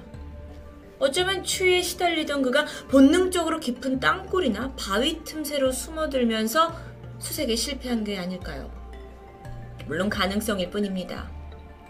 두 번째로는 하이 플레이스 페노메넌이라고 해서 우리말로는 높은 곳 증후군이라고 할 수 있습니다. 여러분 혹시 절벽이나 아주 높은 곳에 서 있을 때 정말 나도 모르게 옆에 있는 사람을 밀어버릴 수도 있다는 생각을 해본 적 있으실까요? 아니면 그냥 나도 모르게 이 밑으로 내가 뛰어내릴 수도 떨어질 수도 있다라는 그 불안감. 이건 자살 충동과는 엄연히 다른 증상이라고 합니다. 우리의 뇌가 위험에 가까운 상태에 처해지면 신체가 아무리 안전한 상황이어도 계속해서 공포를 심어주려는 경향이 있다고 하는데요. 그렇다 보니 높은 곳에 서 있으면 나도 모르게 떨어지면 어떡하지? 라는 불안감이 드는 겁니다. 그런 일이 벌어지지 않을 텐데도 불구하고요. 이럴 때 사람은 위험을 인지하고 보통 멀리 떨어지는 게 정상인데요. 간혹 충동적으로 해서는 안 될 행동이 나옵니다. 아주 드물게 말입니다. 이게 희박한 가능성이라고 해도 테런스 역시 이 증상에 빠져서 충동적으로 절벽 아래로 뛰어내린 건 아닐까 하는 가능성. 세 번째는 숲속의 공황이라는 또 다른 심리적인 증상입니다. 나무가 울창한 숲 가운데 있다 보면 간혹 어떤 사람들은 불안과 공포를 느끼곤 하죠. 마치 나무 너머로 누군가 나를 쳐다보고 있는 것 같기도 하고 바람소리가 울음처럼 들리기도 합니다. 몇몇 사람들은 내가 누군가한테 쫓기고 있는 사냥감이 됐다고 착각을 하고요. 필사적으로 그냥 도망치려고 한다는데요. 물론 심리적인 현상입니다. 근데 이들의 특징이 방향감각을 잃게 되고 그냥 목적지 없이 무작정 달려가는 모습을 보인다는 거죠. 어쩌면 이건 테런스가 목격됐던 그 마지막 모습과 상당히 일치하는 부분이 있습니다. 자, 여기까지는 물론 시나리오입니다. 아주 희박한 가능성을 가진 가설들이에요.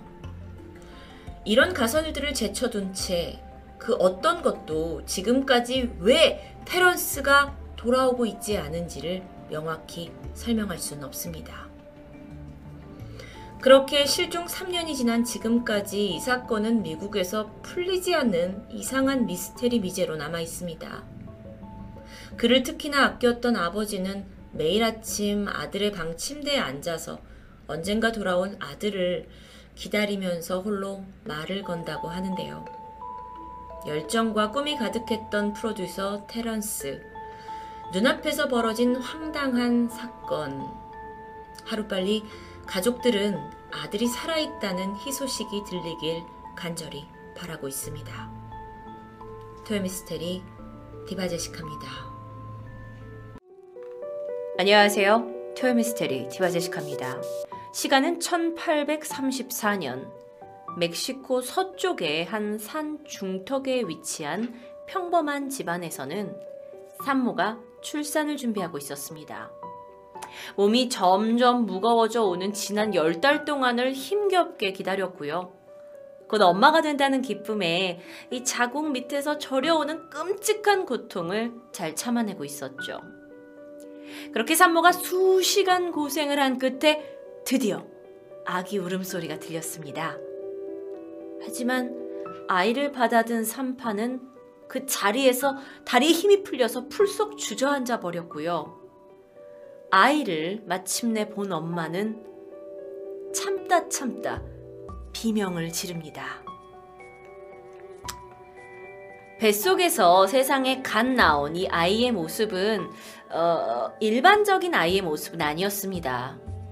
얼굴과 몸에 꼿꼿한 까만 털로 덮여 있었고요. 얼굴의 모양도 귀와 코가 어딘지 모르게 비대해 보였고요. 기영아가 태어난 것이었습니다.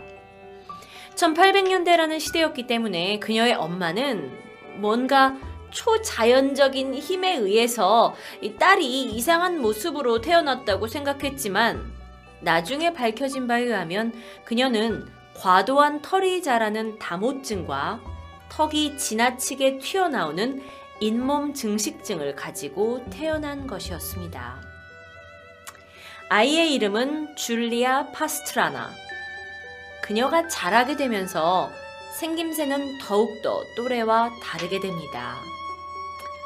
이게 그녀의 실제 사진 모습인데요. 이렇게 좀 남들과는 다른 생김새를 가진 그녀의 삶은 결코 평범하지 않았겠죠. 좀 살펴보면 두상이 다른 아이들보다 훨씬 더 컸고요. 턱 밑에는 남자 같은 두꺼운 검은 털이 자라나기 시작했어요. 치아도 삐뚤빼뚤 자리를 잡지 못하는 듯 보였고 입술과 잇몸이 점점 자라면서 비대해집니다. 그런데 그에 비해 키는 135cm 이상 자라지 않았어요. 그녀의 초기 삶에 대해서는 여러 가지 이야기가 전해집니다.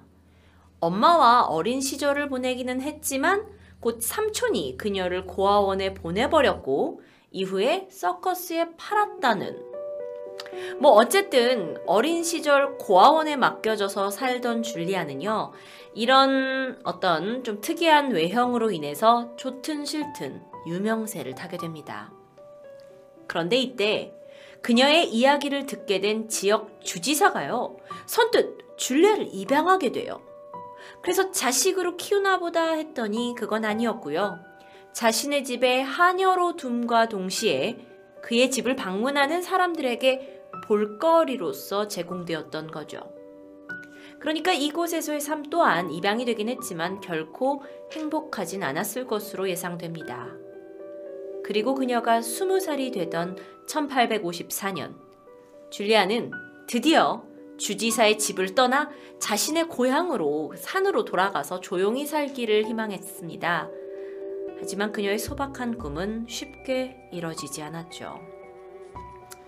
줄리아가 이렇게 자유의 몸이 되자마자 한 미국인 공연가를 만나게 됩니다.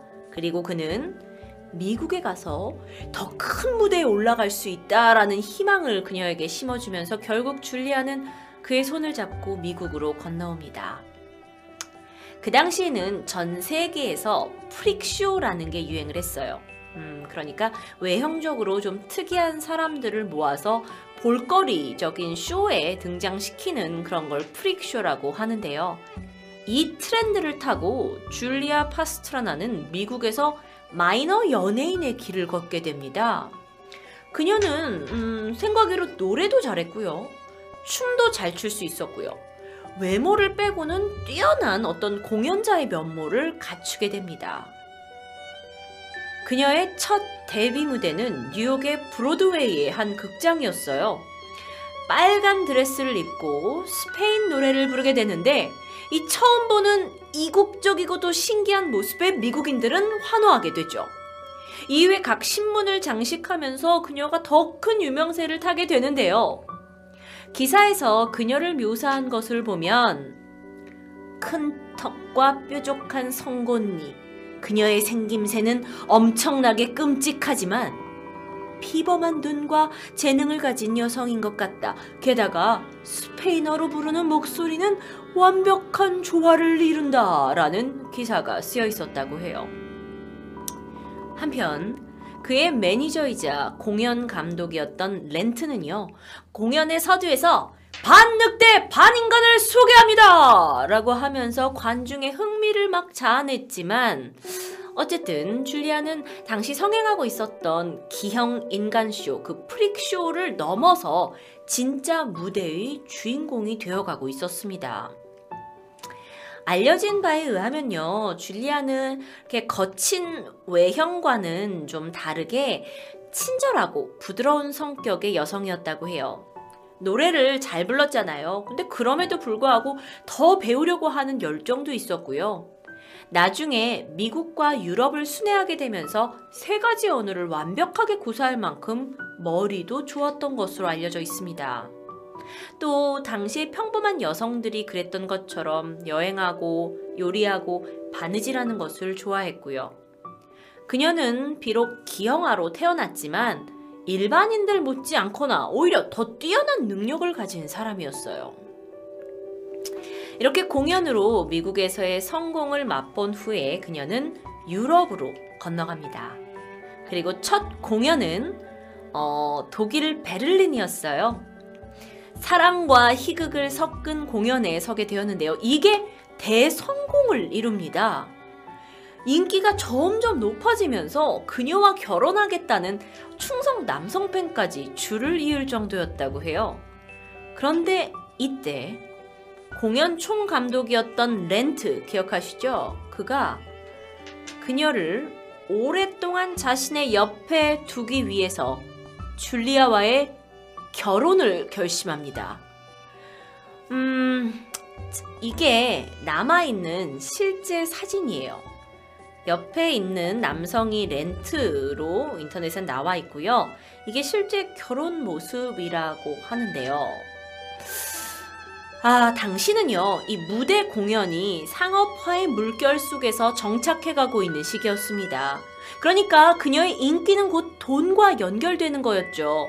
그런데 그것이 그녀를 자유롭게 할 수는 없었습니다.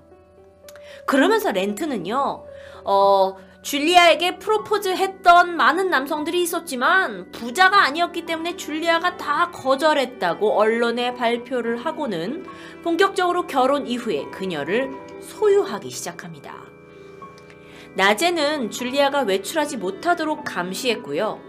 밤에는 여기저기 공연을 하면서 돈을 끌어모았죠. 그런데 그 중에 외출을 허락받을 수 있었을 때도 있었습니다.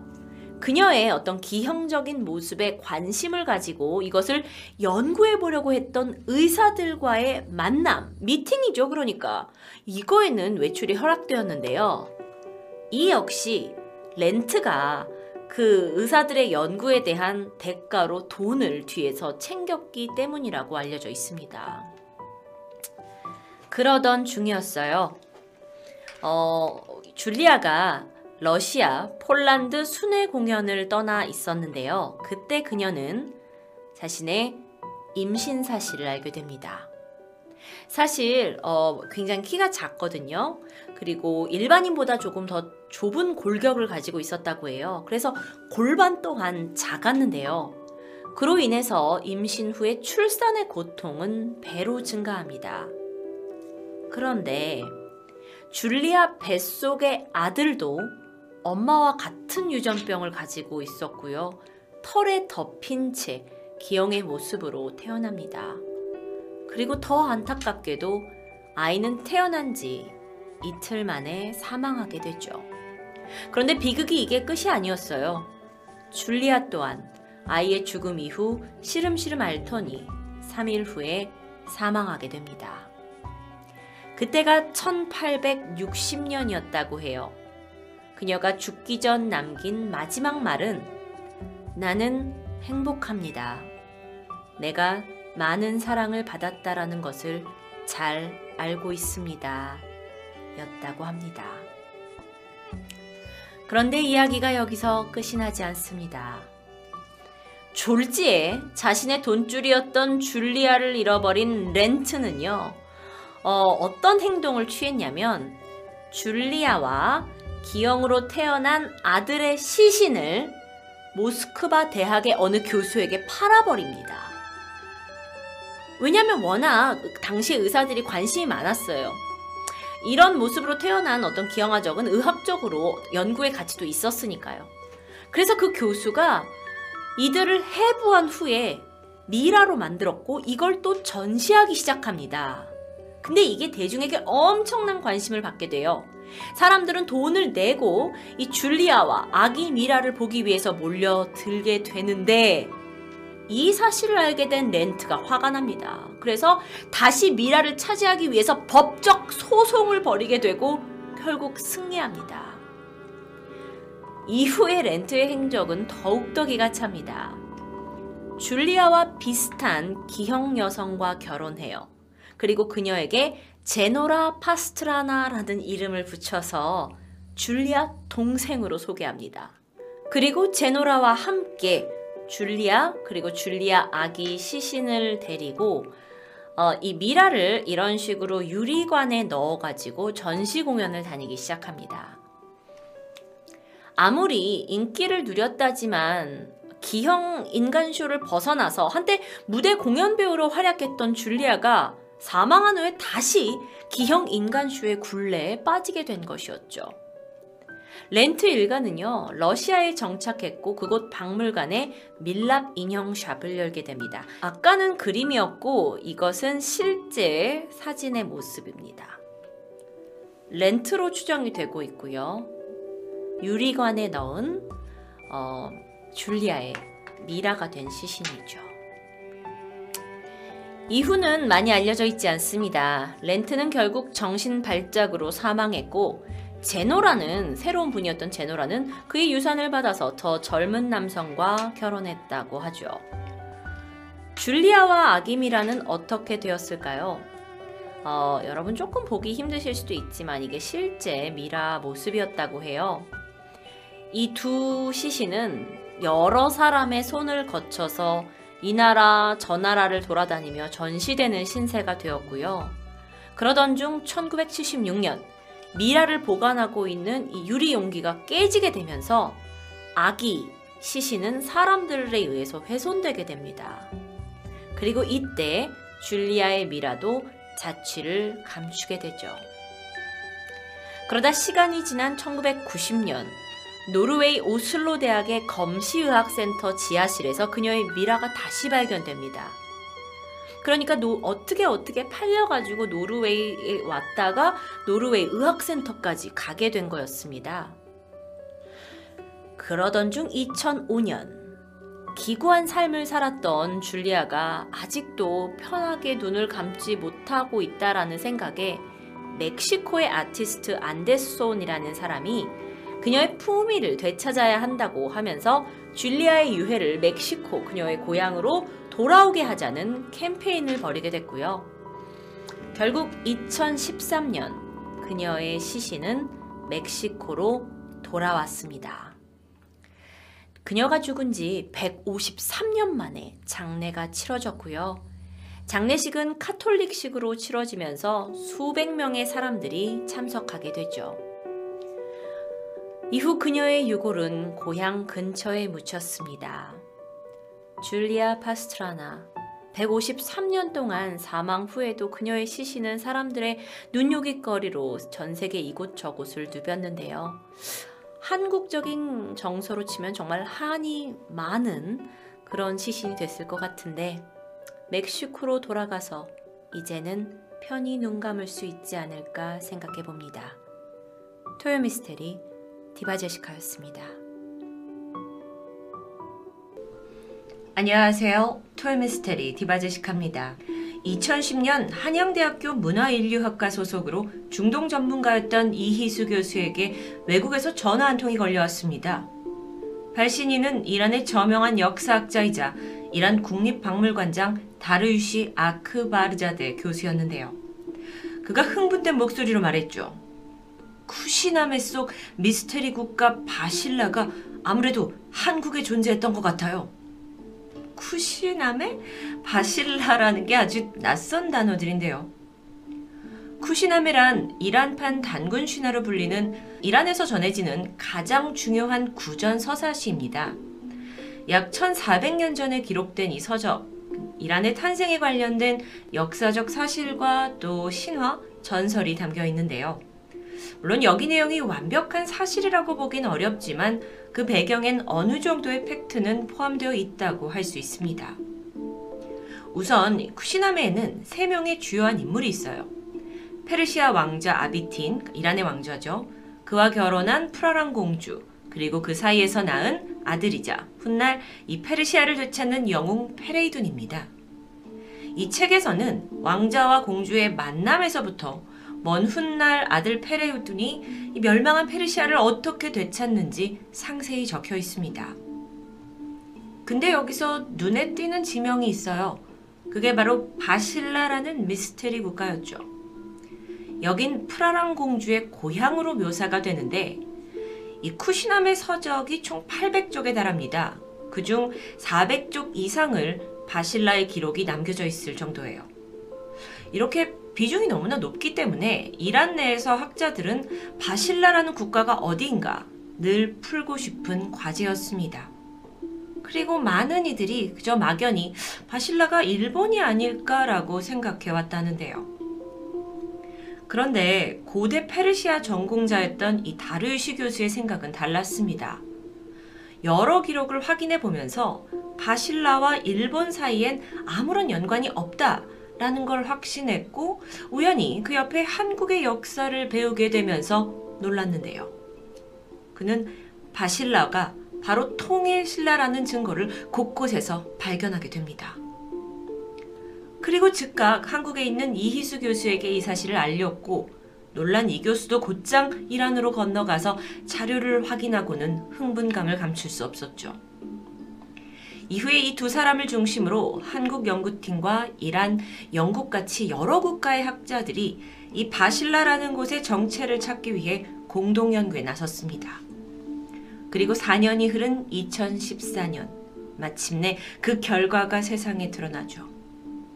다르유시 교수의 짐작이 맞았습니다. 방대한 역사 기록을 해석한 끝에 바실라가 통일신라일 가능성이 아주 높다는 결과가 발표됩니다. 그러고 보니 바실라, 신라 발음도 비슷한데요. 자, 그게 사실이라면 이란의 구전 서사시에 나오는 그 프라랑 공주는 통일 신라의 공주가 되고, 그녀와 아비틴 왕자 사이에서 나온 페레이돈 역시 반은 신라 사람이란 겁니다. 페르시아 왕자와 신라 공주의 혼인? 근데 사실 이런 기록은 우리나라 역사 속에는 전혀 남아있지가 않아요. 그러니까 더 호기심을 자아내죠. 우선 쿠시나메 속 기록을 좀 살펴볼까요? 시간은 7세기경으로 거슬러 올라갑니다. 지금의 이란이 있기 전에 여기는 사산왕조 페르시아로 불렸습니다. 이 시기쯤에 페르시아는 주변국의 잦은 침입으로 인해서 나라가 굉장히 혼란스러웠는데, 그러던 중 아랍 군대가 침공을 해왔고, 이걸 견디지 못한 페르시아는 결국 멸망하게 됐죠. 당시 왕자였던 아비틴이 공격을 피해서 간신히 살아남긴 했는데, 당장 갈 곳이 없다 보니까 지금의 중국 당나라로 급히 도망치게 됩니다. 근데 이 당나라 사람들은 망명한 페르시아 사람들에게 굉장히 강한 적대감을 보였다고 해요. 도피 여정이 매우 불안해지는데, 이때 아비틴 왕자에게 주변국의 왕이었던 마친왕이 나타나서 한 가지 조언을 해주게 되죠. 당나라 주변에 바실라라는 아주 아름다운 국가가 있는데 지상 낙원이더라. 침략이 불가능한 아주 안전한 나라다라고 귀뜸을 해준 건데요. 아비틴 왕자는 그의 제안을 따라 바실라로 재망명을 결정합니다. 그래서 도착한 이 바실라, 이곳 사람들은 다행히 그들을 환대해 주었다고 기록되어 있습니다. 당시 바실라의 왕이었던 테우르 왕 역시 왕자 일행을 굉장히 환대를 해줬는데, 참고로 학자들은 한국사의 시기로 이걸 따져봤을 때 테우르 왕은 삼국통일을 이룬 문무왕이라고 추정하고 있죠. 왕자 일행에게 바실라는 정말 아름다운 나라였습니다. 기록에 따르면 궁궐은 화려한 색과 금으로 장식되어 있고 달처럼 아름다운 선녀들과 향기가 가득하다. 테우르 왕은 나에게 진귀한 선물을 건네주며 큰 원회를 열어주었는데, 많은 선녀들이 음악에 맞춰 춤을 추고 탁상엔 100가지 이상의 산의 진미 음식들이 가득했다. 그 음식들은 맛도 모양도 여태 경험한 적 없는 새로운 것들이었다. 기록상 굉장히 후한 대접을 받은 것 같습니다. 게다가 이 테후르 왕이 왕자에게 남긴 말도 기록되어 있었는데, 여기는 1000년 이상의 역사를 지닌 나라로 그 누구도 함부로 공격할 수 없다라고 남겼다고 하는데요. 쿠시나메에 따르면 이후에 이 두 사람이 급속도로 가까워집니다. 함께 사냥을 가기도 하고 소위 그 폴로 경기 같은 페르시아 귀족 스포츠를 즐기기도 했죠. 이 폴로 경기가 말을 타고 하는 공놀이인데, 학자들이 이걸 두고 우리나라의 전통 공놀이인 격구의 근원이 되었다고 짐작하고 있습니다. 참고로 격구는 신라시대 때부터 고려 때까지 큰 인기가 있던 운동이고요. 그런데 이 시기쯤에 아비틴 왕자에게 고민이 하나 생겼습니다. 아리따운 외모로 정평이 난 테우르 왕의 막내딸 소문을 들었고 혼인을 자청했던 거죠. 하지만 테우르 왕은 이 나라 법으로는 자국의 공주를 이방인에게 내어줄 수 없다라면서 거절하게 되는데요. 하지만 왕자는 포기하지 않았고 간절하게 부탁한 끝에 테우르 왕이 한 가지 시험을 제시합니다. 많은 여성들을 눈앞에 둘 건데 그 중에 내 막내딸을 한 번에 찾아내면 혼인을 승낙하겠다는 거였죠. 사실 아비틴 왕자는 한 번도 그녀를 본 적이 없었기에 이건 불가능에 가까웠습니다. 시험 당일 왕자가 막막한 심정으로 이 곱게 차려입은 여러 명의 여자들을 마주했고, 고민 끝에 한 사람을 지목했죠. 그리고 순간 테우르 왕과 대신들이 다 굳어버렸습니다. 그 여성이 왕의 막내딸, 바로 프라랑 공주였기 때문이에요. 물론 이건 그 서적에 따른 거지만 좀 의문이 들죠. 아니 어떻게 이게 한 번에 맞추냐, 마법도 아니고. 사실 여긴 비밀이 있습니다. 아비틴 왕자가 이 시험을 마주하기 전에 은밀하게 자신의 신하들에게 프라랑 공주를 보고 와라 라고 하고 한 사람에게 시키게 돼요. 그리고 그 신하가 공주의 얼굴을 보고 그날 공주가 입은 옷의 착장을 왕자에게 귀뜸해 주면서 그녀를 찾아내게 된 거죠. 결국 왕의 혼인 승낙을 받고 두 사람은 부부의 연을 맺게 됩니다. 한편 아비틴 왕자가 바실라로 재망명했다라는 걸 알게 된 이 당나라 황제가 크게 분노했습니다. 그리고 군을 이끌고 신라를 공격을 해요. 신라에 있던 왕자 또한 여기에 굴하지 않았고 큰 규모는 아니었지만 자신의 군대를 재정비시켜가지고 신라와의 연합을 결성합니다.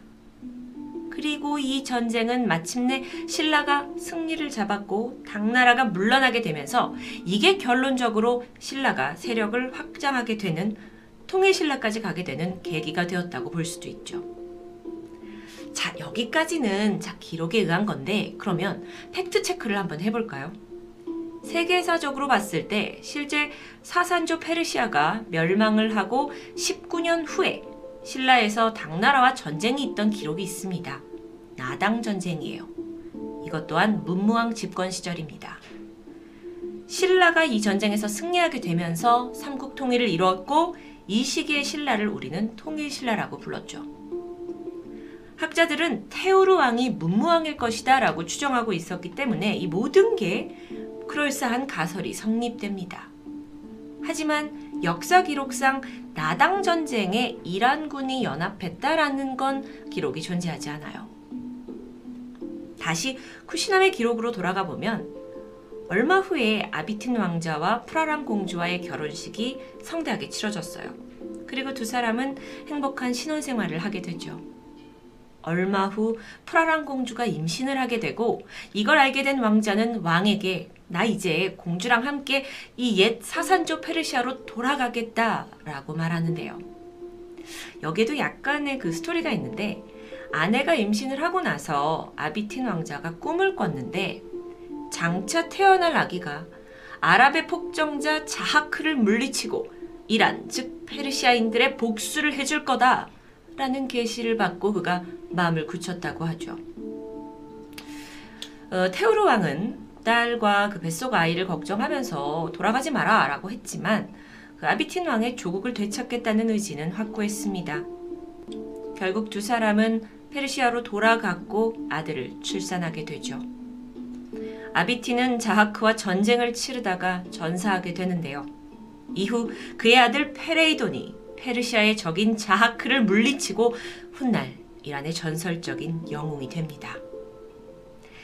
한편 손자의 승전 소식을 들은 이 바실라의 왕 테우르, 어쩌면 통일신라의 왕 문무왕이 성대한 연회를 열어줬고 피를 나눈 두 왕족은 이후 교류와 협력을 이어가면서 이야기는 마무리됩니다.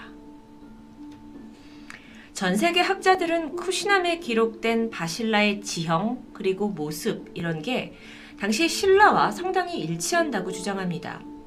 또한 결정적으로 다른 근거가 있는데 신라 시대의 문물과 이란에서 발견된 문물이 정말 쌍둥이처럼 닮아있는 점이겠죠. 대표적으로 신라 시대 고분에서 출토된 유리 제품은 페르시아계 유리 제품들과 상당히 모양과 재질이 비슷한 것으로 증명되었습니다. 이란 특유의 그물 무늬도 눈에 띄는데요.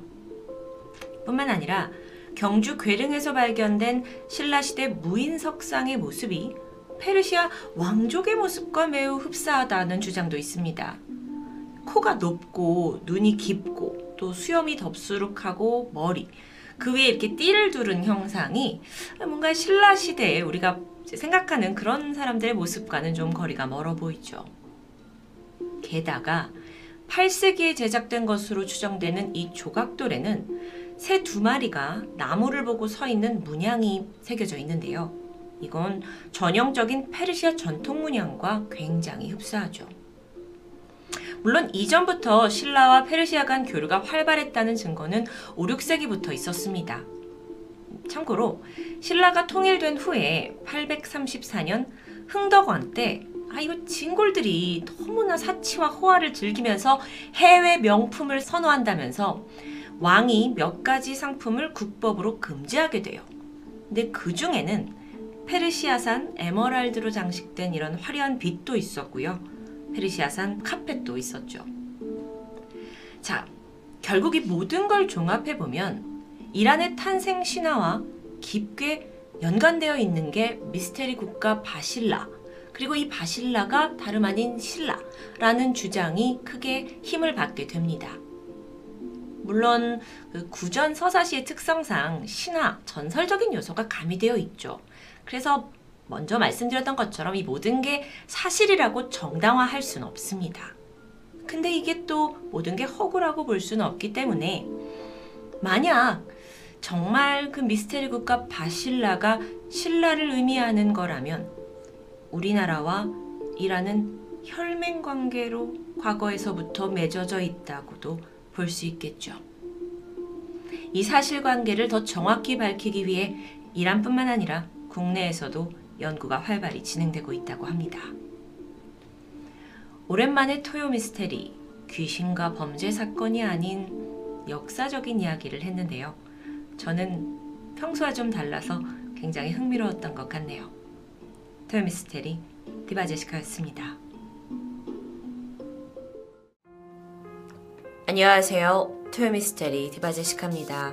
2009년 6월 16일 새벽, 아일랜드의 아서 킨셀라 씨는 철인 3종 경기 연습을 위해 아들과 함께 이 지역의 해변을 찾게 됩니다.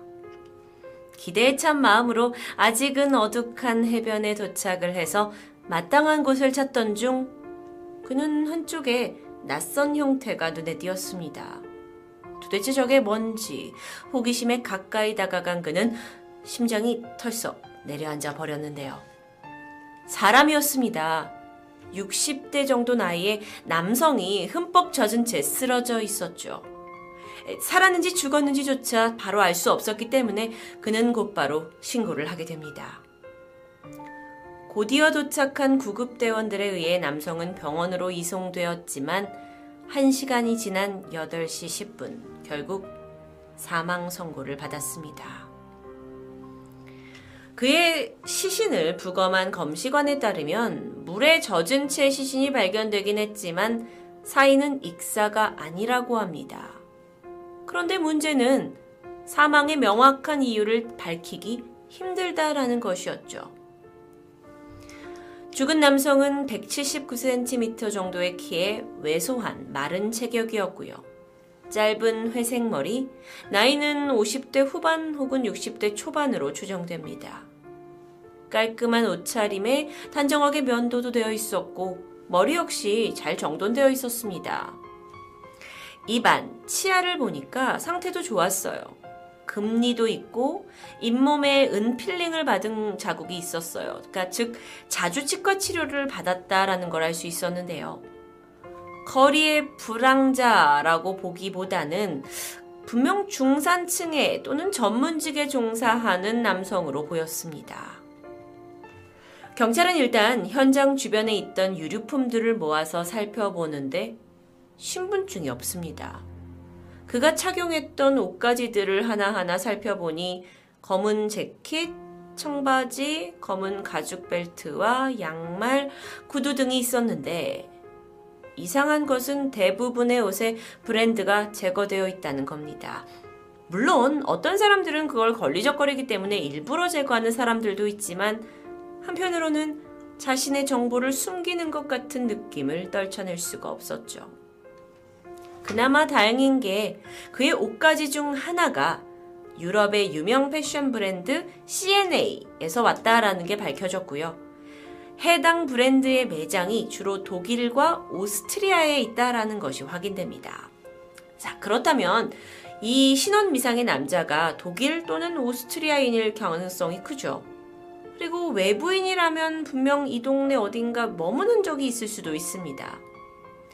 경찰은 해변에서 발견된 이 중년 남성에 대한 제보를 받기 시작하는데 얼마 후 로스즈 포인트 해변 근처에 위치한 슬라이고 시티 호텔의 한 직원이 이 사망한 남성이 근처 호텔에서 자신이 일하는 호텔에서 투숙한 손님이고 오스트리아 사람인데 이름이 피터 버그만이라고 상당히 명확한 정보를 주게 됩니다. 이로써 사건은 쉽게 해결되는 것처럼 보였죠. 경찰은 가장 먼저 출입국 기록을 확인했습니다. 하지만 그곳에서 오스트리아인 피터 버그만이란 이름은 없었고요. 입국 기록조차 남아있지 않았어요. 물론 유럽 국가들 사이에서는 자유롭게 비자 없이 또는 출입국 심사 없이 방문이 가능합니다. 하지만 아일랜드는 그 협약에 포함되어 있지 않았기 때문에 피터 버그만이라는 오스트리아 사람이 실존한다면 그 기록이 남는 것이 정상적인 상황일 텐데요. 그래서 다시 한번 이 호텔에 들어왔을 때 기입했던 정보들을 확인합니다. 그런데 그 주소는 허위였어요. 나중에 알고 보니 오스트리아에 있는 빈 공터였죠. 결국 수사는 다시 원점으로 돌아오게 됩니다. 이제 아일랜드 경찰은 이 남성이 호텔에 체크인하던 날부터 시작을 해서 해변에서 사망으로 발견되기까지의 모든 행적들을 추적해야 했고, 그러면서 그의 신원을 밝히고 왜 사망했는지 사건 경위를 알아야 합니다. 이때부터 그가 있던 호텔, 버스 정류장, 카페 곳곳에 설치된 CCTV 자료를 모으기 시작했고요. 다행히 사망 직전 며칠 동안 그의 동선을 상세하게 알아낼 수 있었습니다. 피터 버그만이 처음 이 도시에 도착한 날은 죽기 4일 전인 6월 12일이었는데요. 그날 오후 2시 반에서 4시 사이 버스 정류장에서 포착이 되는데, 그곳에서 이제 이 도시로, 슬레이그 도시로 오는 버스에 탑승합니다. 이때 그는 검정색 숄더백 그리고 평범한 여행 가방 2개를 소지하고 있었는데요. 저녁 6시 반쯤에 이제 도시 안에 도착한 피터가 택시를 타고 호텔로 향했고요. 이 택시에서 총 65유로를 지불한 기록이 남게 됩니다. 호텔 카운터에 도착했습니다. 피터 버그만이라는 가명으로 체크인을 했고 현금 결제를 했죠. 호텔 직원들에 따르면 그가 아주 강한 독일 억양으로 영어를 구사했다고 말합니다. 이뿐만 아니라 그를 특정 지을 수 있는 또 다른 모습이 있었는데, 그가 호텔에 머무는 동안 매일 아침마다 물건이 든 봉지를 들고 밖으로 나갔다고 해요. 여러분이 보시는 이 실제 CCTV 사진에서도 손에 보라색 비닐봉투를 들고 있는 모습을 볼 수 있을 텐데요. 문제는 뭐냐면 그가 호텔로 돌아올 때에는 손에 비닐봉투가 보이지 않는다는 점입니다. 그런데 다음날 다시 호텔을 떠날 때는 또 물건이 든 보라색 비닐봉투가 손에 들려 있었고요. 이후에 이제 도시 곳곳을 돌아다니면서 그가 보라색 봉투를 들고 다닌 모습이 발견됩니다. 자, 그러니까 경찰은 혹시 그가 뭔가 숨겨야 할 물건이나 또는 자신의 신원에 관련된 물건들을 이 안에 담아서 밖에 나가서 시내 곳곳 어딘가에 갖다 버리고는 봉투를 다시 접어서 안에 넣고 호텔로 돌아온 것이 아닌가 추정하게 되는데요. 그러면 호텔 밖에서 그가 무슨 일을 했는지 찾아보려고 했지만 사실 그의 동선이 평범한 듯 보였어요. 하지만 의외로 카메라 사각지대로 다니면서 정확히 어떤 곳에 어떤 물건을 버렸는지는 끝끝내 확인할 수 없었습니다. 이튿날인 6월 13일. 그는 여전히 보라색 비닐봉투를 들고 호텔을 나서게 되고요. 오전 10시 50분경 우체국에 들러서 82센트짜리 우표와 항공메일 스티커를 구매합니다. 아, 그렇다면 이 피터 버그만이 혹시 죽기 전에 마지막으로 사랑하는 사람이나 가족에게 편지를 쓰거나 또는 자신의 물건을 보낸 건 아닐까요? 안타깝게도 그가 보낸 우편의 수신자는 밝혀지지 못합니다. 다음 날인 6월 14일 오전 11시였습니다. 그는 호텔을 나와 근처에서 택시를 타게 되는데요. 기사에게 부탁하죠. 수영하기 좋은 조용한 해변을 추천해달라고요. 기사는 그를 로스즈 포인트 해변으로 데려다 주었습니다. 이후 피터 버그만은 그곳에서 잠시 시간을 보냈고 다시 택시를 타고 호텔로 돌아왔죠. 이 외에 그가 호텔에서 머무른 2박 3일 동안 총 13번 이상을 나갔다 들어왔다 한 것으로 확인됩니다. 드디어 시신 발견 하루 전인 6월 15일 오후 1시쯤이었던 그때 피터 버그만이 체크아웃을 했어요. 그리고 방 열쇠를 반납합니다. 그런데 그의 손에는 이 호텔에 들어올 때 들고 왔던 검정 숄더백, 보라색 비닐봉지 외에 처음 도착했을 때 보지 못했던 또 다른 검정 여행 가방이 들려 있었습니다. 이게 체크인할 때 들고 왔던 그 가방과는 다른 종류였다고 하는데요. 그 어느새 가방이 바꿔치기 되어 있었죠.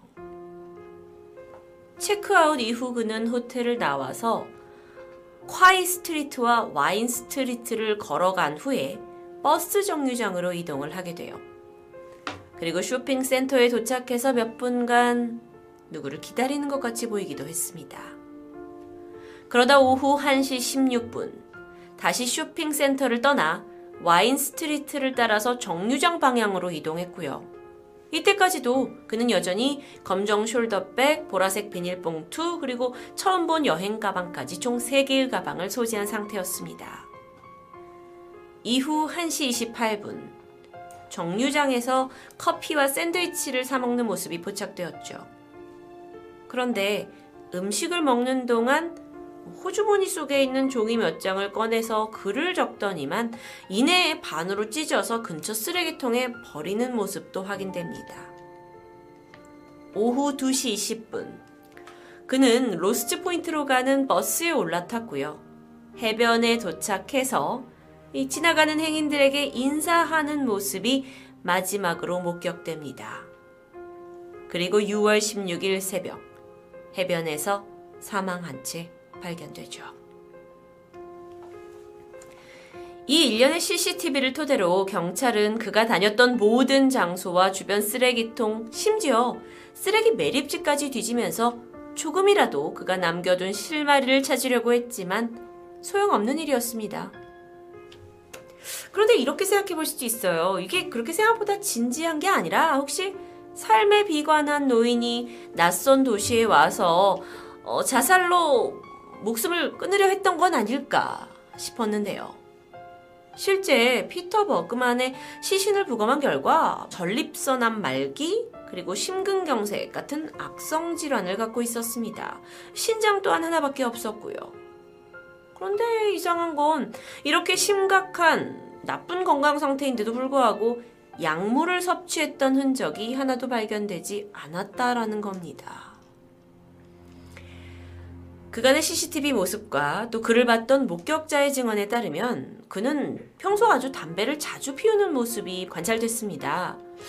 보통 이 정도의 건강 상태였다면 담배는커녕 하루 종일 약을 달고 살아도 이상하지 않았다라고 검시관은 판단했는데요. 이에 이런 정보를 바탕으로 경찰은 그가 진통제로 자신의 건강에 그 통증을 관리해왔을 거라고 추정하게 됩니다. 지금까지 이 신원미상의 이름은 가명이지만 피터 버그만에 대해서 알려진 것은 해안에서 발견된 옷들에는 상표가 모두 제거되었다. 자신의 신분을 숨기기 위해 개인 물품들을 하나도 남기지 않았다. 게다가 신체적 고통을 약으로 버텨왔다. 라는 것을 토대로 결국 그는 자신의 흔적을 남기지 않고 의도적으로 사라지려고 했던 거라고 추정됩니다. 그런데 도대체 무슨 이유로 이렇게 철저히 자신을 감추고 쓸쓸한 최후를 맞이하게 된 걸까요? 담당 경찰은 이 사건을 조사하면서 또 다른 의혹을 제기했는데요. 그의 말에 따르면 피터 버그만은 일종의 고난이 훈련을 받은 사람일 수 있다. 군과 관련이 있거나 경찰이었을 수도 있다라고 주장했습니다. 그렇지 않고서야 수많은 CCTV에 사각지대만을 다니면서 소지품을 어느 곳에 버리는 것을 발견되지 않게 처리하는 것이 결코 쉬운 일이 아니다라고 말하는데요. 그러다 보니 어떤 주장이 펼쳐질진 여러분 이미 예상하셨겠죠. 비밀 스파이가 아닐까 혹은 마피아나 테러 조직 같은 어떤 어둠의 조직 안에 있던 사람이 아닌가 하는 음모론도 제기되었습니다. 아일랜드 경찰은 5개월가량 이 사건에 매달렸고 유럽 전역에 그의 사진을 뿌리고 연락을 기다렸지만 아무 소득이 없었고요. 결국 신원을 밝혀내지 못한 채 사건은 미제로 남아서 그 피터 버그만의 시신은 도시 한쪽에 쓸쓸히 묻히게 됩니다. 하지만 반전이 있었죠. 2015년에 프랑스 언론사인 르몽드에서 이 미제 사건을 취재하려고 오스트리아 경찰과 접촉하게 되는데, 이 과정에서 사건이 발생했던 아일랜드 쪽 경찰에서 이 사건과 관련해 오스트리아 경찰과 접촉한 적이 없다라는 것을 밝히게 됩니다. 엥? 이에 이상함을 느끼고 르몽드지가 추가적인 취재를 해 나갔는데요. 아일랜드에서는 그가 외국인인 걸 가정을 하면서도 단 한 번도 인터폴 쪽에다가 그의 신원수배를 요청한 적이 없는 것도 밝혀집니다. 아니, 그렇다면 도대체 5개월 동안 뭐 유럽 전역에 보냈고 수사를 했고 뭐 이것저것 알아봤다고 했는데 그런 아일랜드 경찰의 주장이 사실인지 의문이 제기되기 시작했죠. 하지만 아일랜드 경찰 측에서 특별한 입장 발표는 없었습니다. 그리고 피터 버그만의 정체 또한 여전히 미스테리로 남아있죠. 이 사건은 과거 호주 해변에서 발견된 신원 미상 남자 사건과 상당히 유사한 점이 있었는데요. 그 또한 옷의 상표를 제거하고 신분증이 없는 채 내가 죽지만 내가 누군지 모르게 해야 된다라는 의도 속에서 발견이 되었는데요. 혹시 어떤 조직의 스파이들이 그들의 삶을 마감할 때 이런 방식을 택해야 된다라고 교육을 받는 건 아닐까요? 토요미스테리 디바제시카였습니다.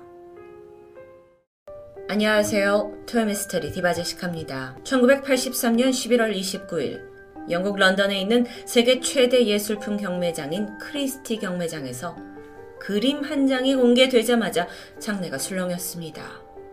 근데 딱 보기엔 어딘가 좀 이질적인 작품이었는데 게다가 이 그림을 그린 화가의 정체가 밝혀지면서 사람들의 흥분은 극에 달했죠. 화가는 바로 바로크 시대 제1의 화가이자 17세기 서양화의 거장으로 불리던 페테르 파울 루벤스였습니다. 루벤스, 그의 작품을 좀 살펴보면 공통적으로 대비가 강렬한 밝은 색채 그리고 역동적인 모션들이 눈에 띕니다. 그런데 이날 공개된 작품은 전작과는 사뭇 다른 드로잉 기법을 사용했는데요. 그렇다 보니 더 큰 관심을 받을 수밖에 없었죠. 열띤 경매가 진행되었고 최종 낙찰가는 32만 4천 파운드, 그 당시 환율로 3억 8천만원 정도입니다. 이건 당시의 드로잉 경매 최고가로 경신하게 되는데 참고로 이걸 현재 가치로 바꿔보면 약 6억원에 해당이 되죠. 너무나 궁금해지는데 그 애호가들이 열광했던 거장 루벤스의 드로잉 작품은 바로 이 그림입니다.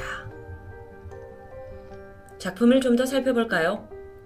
세로 38cm, 가로 23cm 크기의 종이에 그려졌는데 짙은 회색의 분필로 한 남성이 있습니다. 근데 머리를 상투처럼 틀어 올렸고 관모를 쓰고 있어요. 뭔가 전형적인 동양의 의복이죠. 눈엔 쌍꺼풀이 있고 수염은 짧게 깎았습니다.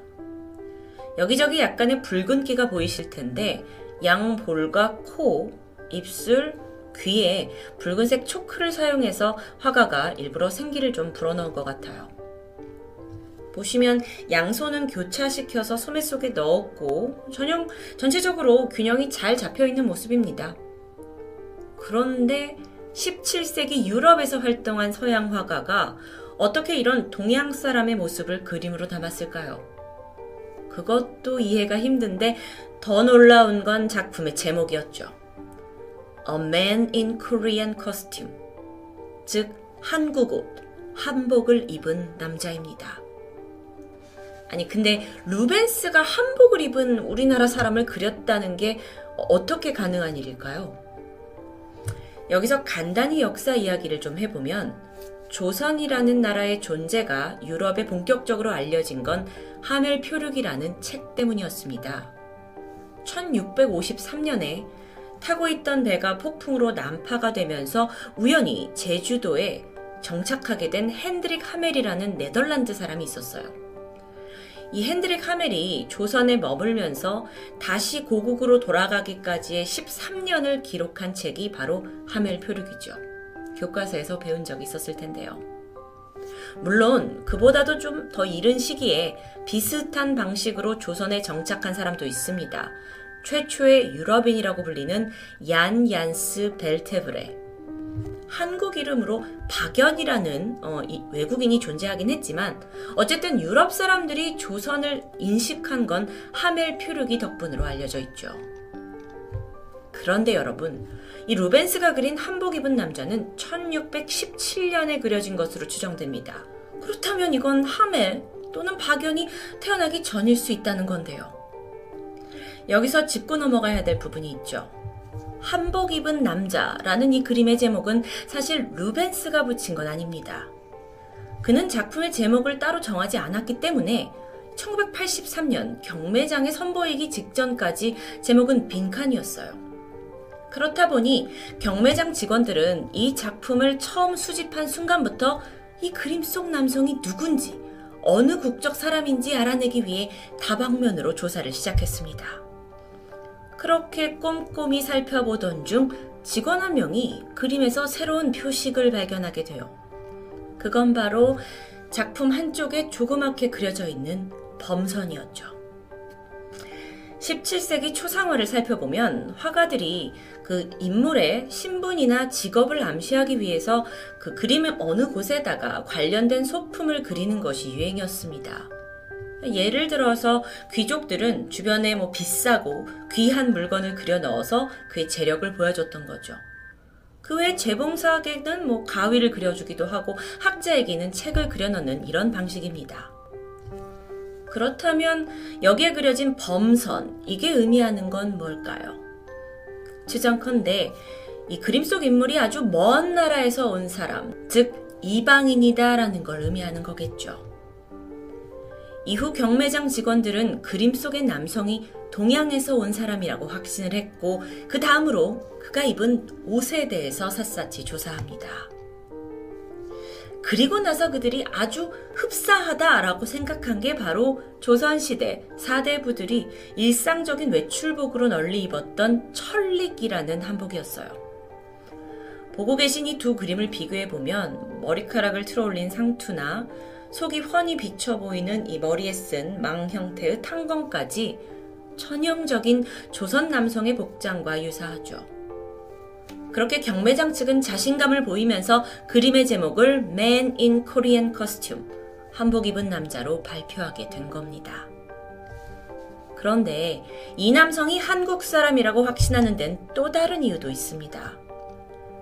천릭, 이 옷은 하단 주름 부분이 굉장히 풍성하기 때문에 자칫 애매하게 그림으로 그렸다가는 남자가 그냥 펑퍼짐한 원피스를 입은 것처럼 오해되기 십상입니다.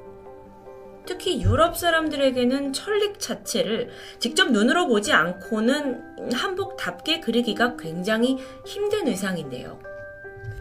그림 속 남성을 보면 옷감에 반짝이는 부분까지, 게다가 주름진 천의 굴곡까지 아주 섬세하게 묘사되어 있죠. 이걸 토대로 전문가들은 루벤스가 실제 이 사람을 만난 후에 그렸다라고 판단했습니다. 그렇다면 이 작품이 어쩌면 유럽 땅을 밟은 최초의 조선 사람을 그린 걸지도 모릅니다. 그럼 가치가 어마어마하게 상승하죠. 그런데 또 다른 궁금증도 있습니다. 루벤스는 보통 화려한 바로크풍의 작품을 주로 그렸는데 왜 하필 한복 입은 남성을 이렇게 드로잉으로 그리게 된 걸까요? 이걸 설명할 만한 이유도 존재합니다. 루벤스의 명작이자 교회 천장에 그려진 성 프란치스코 하비에리의 기적이라는 작품인데요. 주인공인 프란치스코 하비에르의 선교 활동을 기리기 위해서 그려졌는데, 그렇다 보니 작품 속에 하비에르가 만났던 다양한 인종과 다양한 국적의 사람들이 등장하게 됩니다. 자, 그런데 그림 중간을 자세히 보시면 망사로 된 이 높은 모자에다가 온몸을 감싸고 앞섬을 여미는 소매가 넓은 옷을 입은 인물이 보이죠. 딱 봐도 이 생김새가 한복 입은 남자와 비슷해 보입니다. 저만 그런가요? 자, 그렇다면 루벤스의 그 드로잉은 어쩌면 이 대작을 완성하기 위해 동양인을 먼저 그려놓은 습작으로 이해할 수 있을 텐데, 실제로 이건 아주 연관성이 있는 유력한 가설입니다. 자, 그렇다면요. 루벤스가 1617년에 한복 입은 조선 사람을 직접 만났다라는 게 확인이 된다면 여전히 풀리지 않는 부분이 있어요. 이 남자가 누구냐는 거예요. 게다가 어쩌다가 유럽에 가게 된 걸까요? 정말 유럽을 밟은 최초의 조선인이 맞을까요? 이 부분에 대해서는 아직 사실 학계에서도 의견이 분분합니다. 일각에서는 그림 속의 남자가 조선인이 아니고 그가 입은 옷도 한복이 아니라고 말하죠. 그 근거로 드는 게 뭐냐면, 루벤스가 한복 입은 남자를 그리기 1년 전에 중국에서 선교를 마치고 돌아온 니콜라스라는 선교사를 만났다는 겁니다. 그가 루벤스의 고향에 잠시 지냈다라는 사실과 연관이 되어 있죠. 근데 이때 니콜라스 씨가 중국에서 기념품으로 그 특이한 의복을 가져와서 입고 다녔다고 해요. 그리고 이걸 본 루벤스가 그걸 드로잉한 게 아닐까라는 가정입니다. 근데 그거 외에도 이 남성이 1592년에 임진왜란 때 일본에 끌려갔다가 다시 유럽으로 팔려간 노예라는 주장도 있어요. 실제로 이와 관련돼서 안토니오 코레아라는 구체적인 이름까지 언급되고 있는데요. 전해지는 이야기로는 안토니오 코레아라는 사람이 전라도 남원 출신인데 한국 이름은 제대로 알려지지 않았죠. 이 사람이 어린 나이에 일본 나가사키로 노예로 팔려가요. 근데 그 당시 일본에 있던 이탈리아 상인 까를레티라는 사람이 그를 헐값에 사들였고 이탈리아로 데려간 후에 노예로부터 그를 풀어주었다고 전해집니다. 근데 때마침 이 시기에 루벤스가 이탈리아에 유학 중이었어요. 그래서 루벤스가 그 안토니오 꼬레아라는 사람을, 조선인을 만났을 가능성을 배제할 수 없죠. 이 주장은 국내 역사학계에서는 큰 지지를 받고 있습니다. 그래서 이걸 바탕으로 소설이 만들어지기도 했고요. 그런데 여전히 오류가 있어요. 이 그림의 모델이 노예로 팔려온 인물이다? 라고 보기에는 옷차림새가 너무도 단정하고 또 풍채까지 당당해 보인다는 점이죠. 상황이 이렇다 보니 또 다른 이야기도 있습니다. 이 남자가 1600년대 네덜란드를 방문했던 이퐁이라는 명나라 상인이라는 추정. 그 이유는 네덜란드에서 전해지는 이 그림 때문인데요. 한눈에도 루벤스의 드로잉이 남자와 의상적인 부분에서 아주 유사하죠. 그림은 익명의 화가가 그렸는데 초상화 뒤편에 보니까 내 이름은 이퐁, 중국 명나라 상인이다. 인도네시아를 거쳐서 네덜란드에 왔다. 나는 다시 명나라로 간다. 1601년 새해에 나는 이걸 네덜란드에서 쓰고 있다. 라는 설명이 중국어로 적혀 있었습니다. 그렇다 보니 어쩌면 이 초상화를 참고해서 화가가 한복 입은 남자를 완성시켰다라는 설이 있죠. 여기서 잠깐, 명나라 때 중국 의복 한푸 그리고 우리나라 한복이 유사하다라는 건 아주 민감한 주제입니다. 최근 들어서 중국이 한복의 원조가 한푸라고 우기기 시작했기 때문인데요. 사실상 문화라는 건 서로 교류하면서 섞이기 마련이고 일부 시기에 비슷한 복장이 공존하는 건 이상한 일은 아닙니다. 하지만 한국의 한복은 명나라의 한푸와는 다르게 1600년 이상의 유구한 역사를 가진 우리의 고유한 전통 복장이라는 건 확실히 해두고 싶죠. 어쨌든 이렇게 다양한 가설 속에서 현재 한복 입은 남자 이 그림은 미국 캘리포니아 폴 게티 박물관에 소장되어 있습니다. 그리고 그림 제목은 여전히 Man in Korean Costume으로 불리고 있죠. 게티 박물관 측에서는 그 인물이 누군지 그 미스테리에 대한 답은 우리가 모른다 라고 설명했는데요.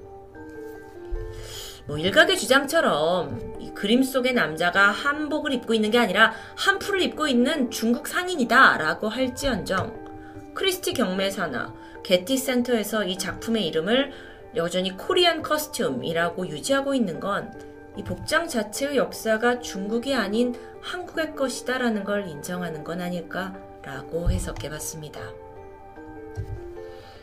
400년 전 거장 서양 화가의 앞에 서서 후대의 미스테리로 남겨진 이 조선인 남성, 그는 과연 누구였을까요? 그리고 그 진실이 과연 밝혀질 수 있을까요? 토요미스테리 디바제시카였습니다.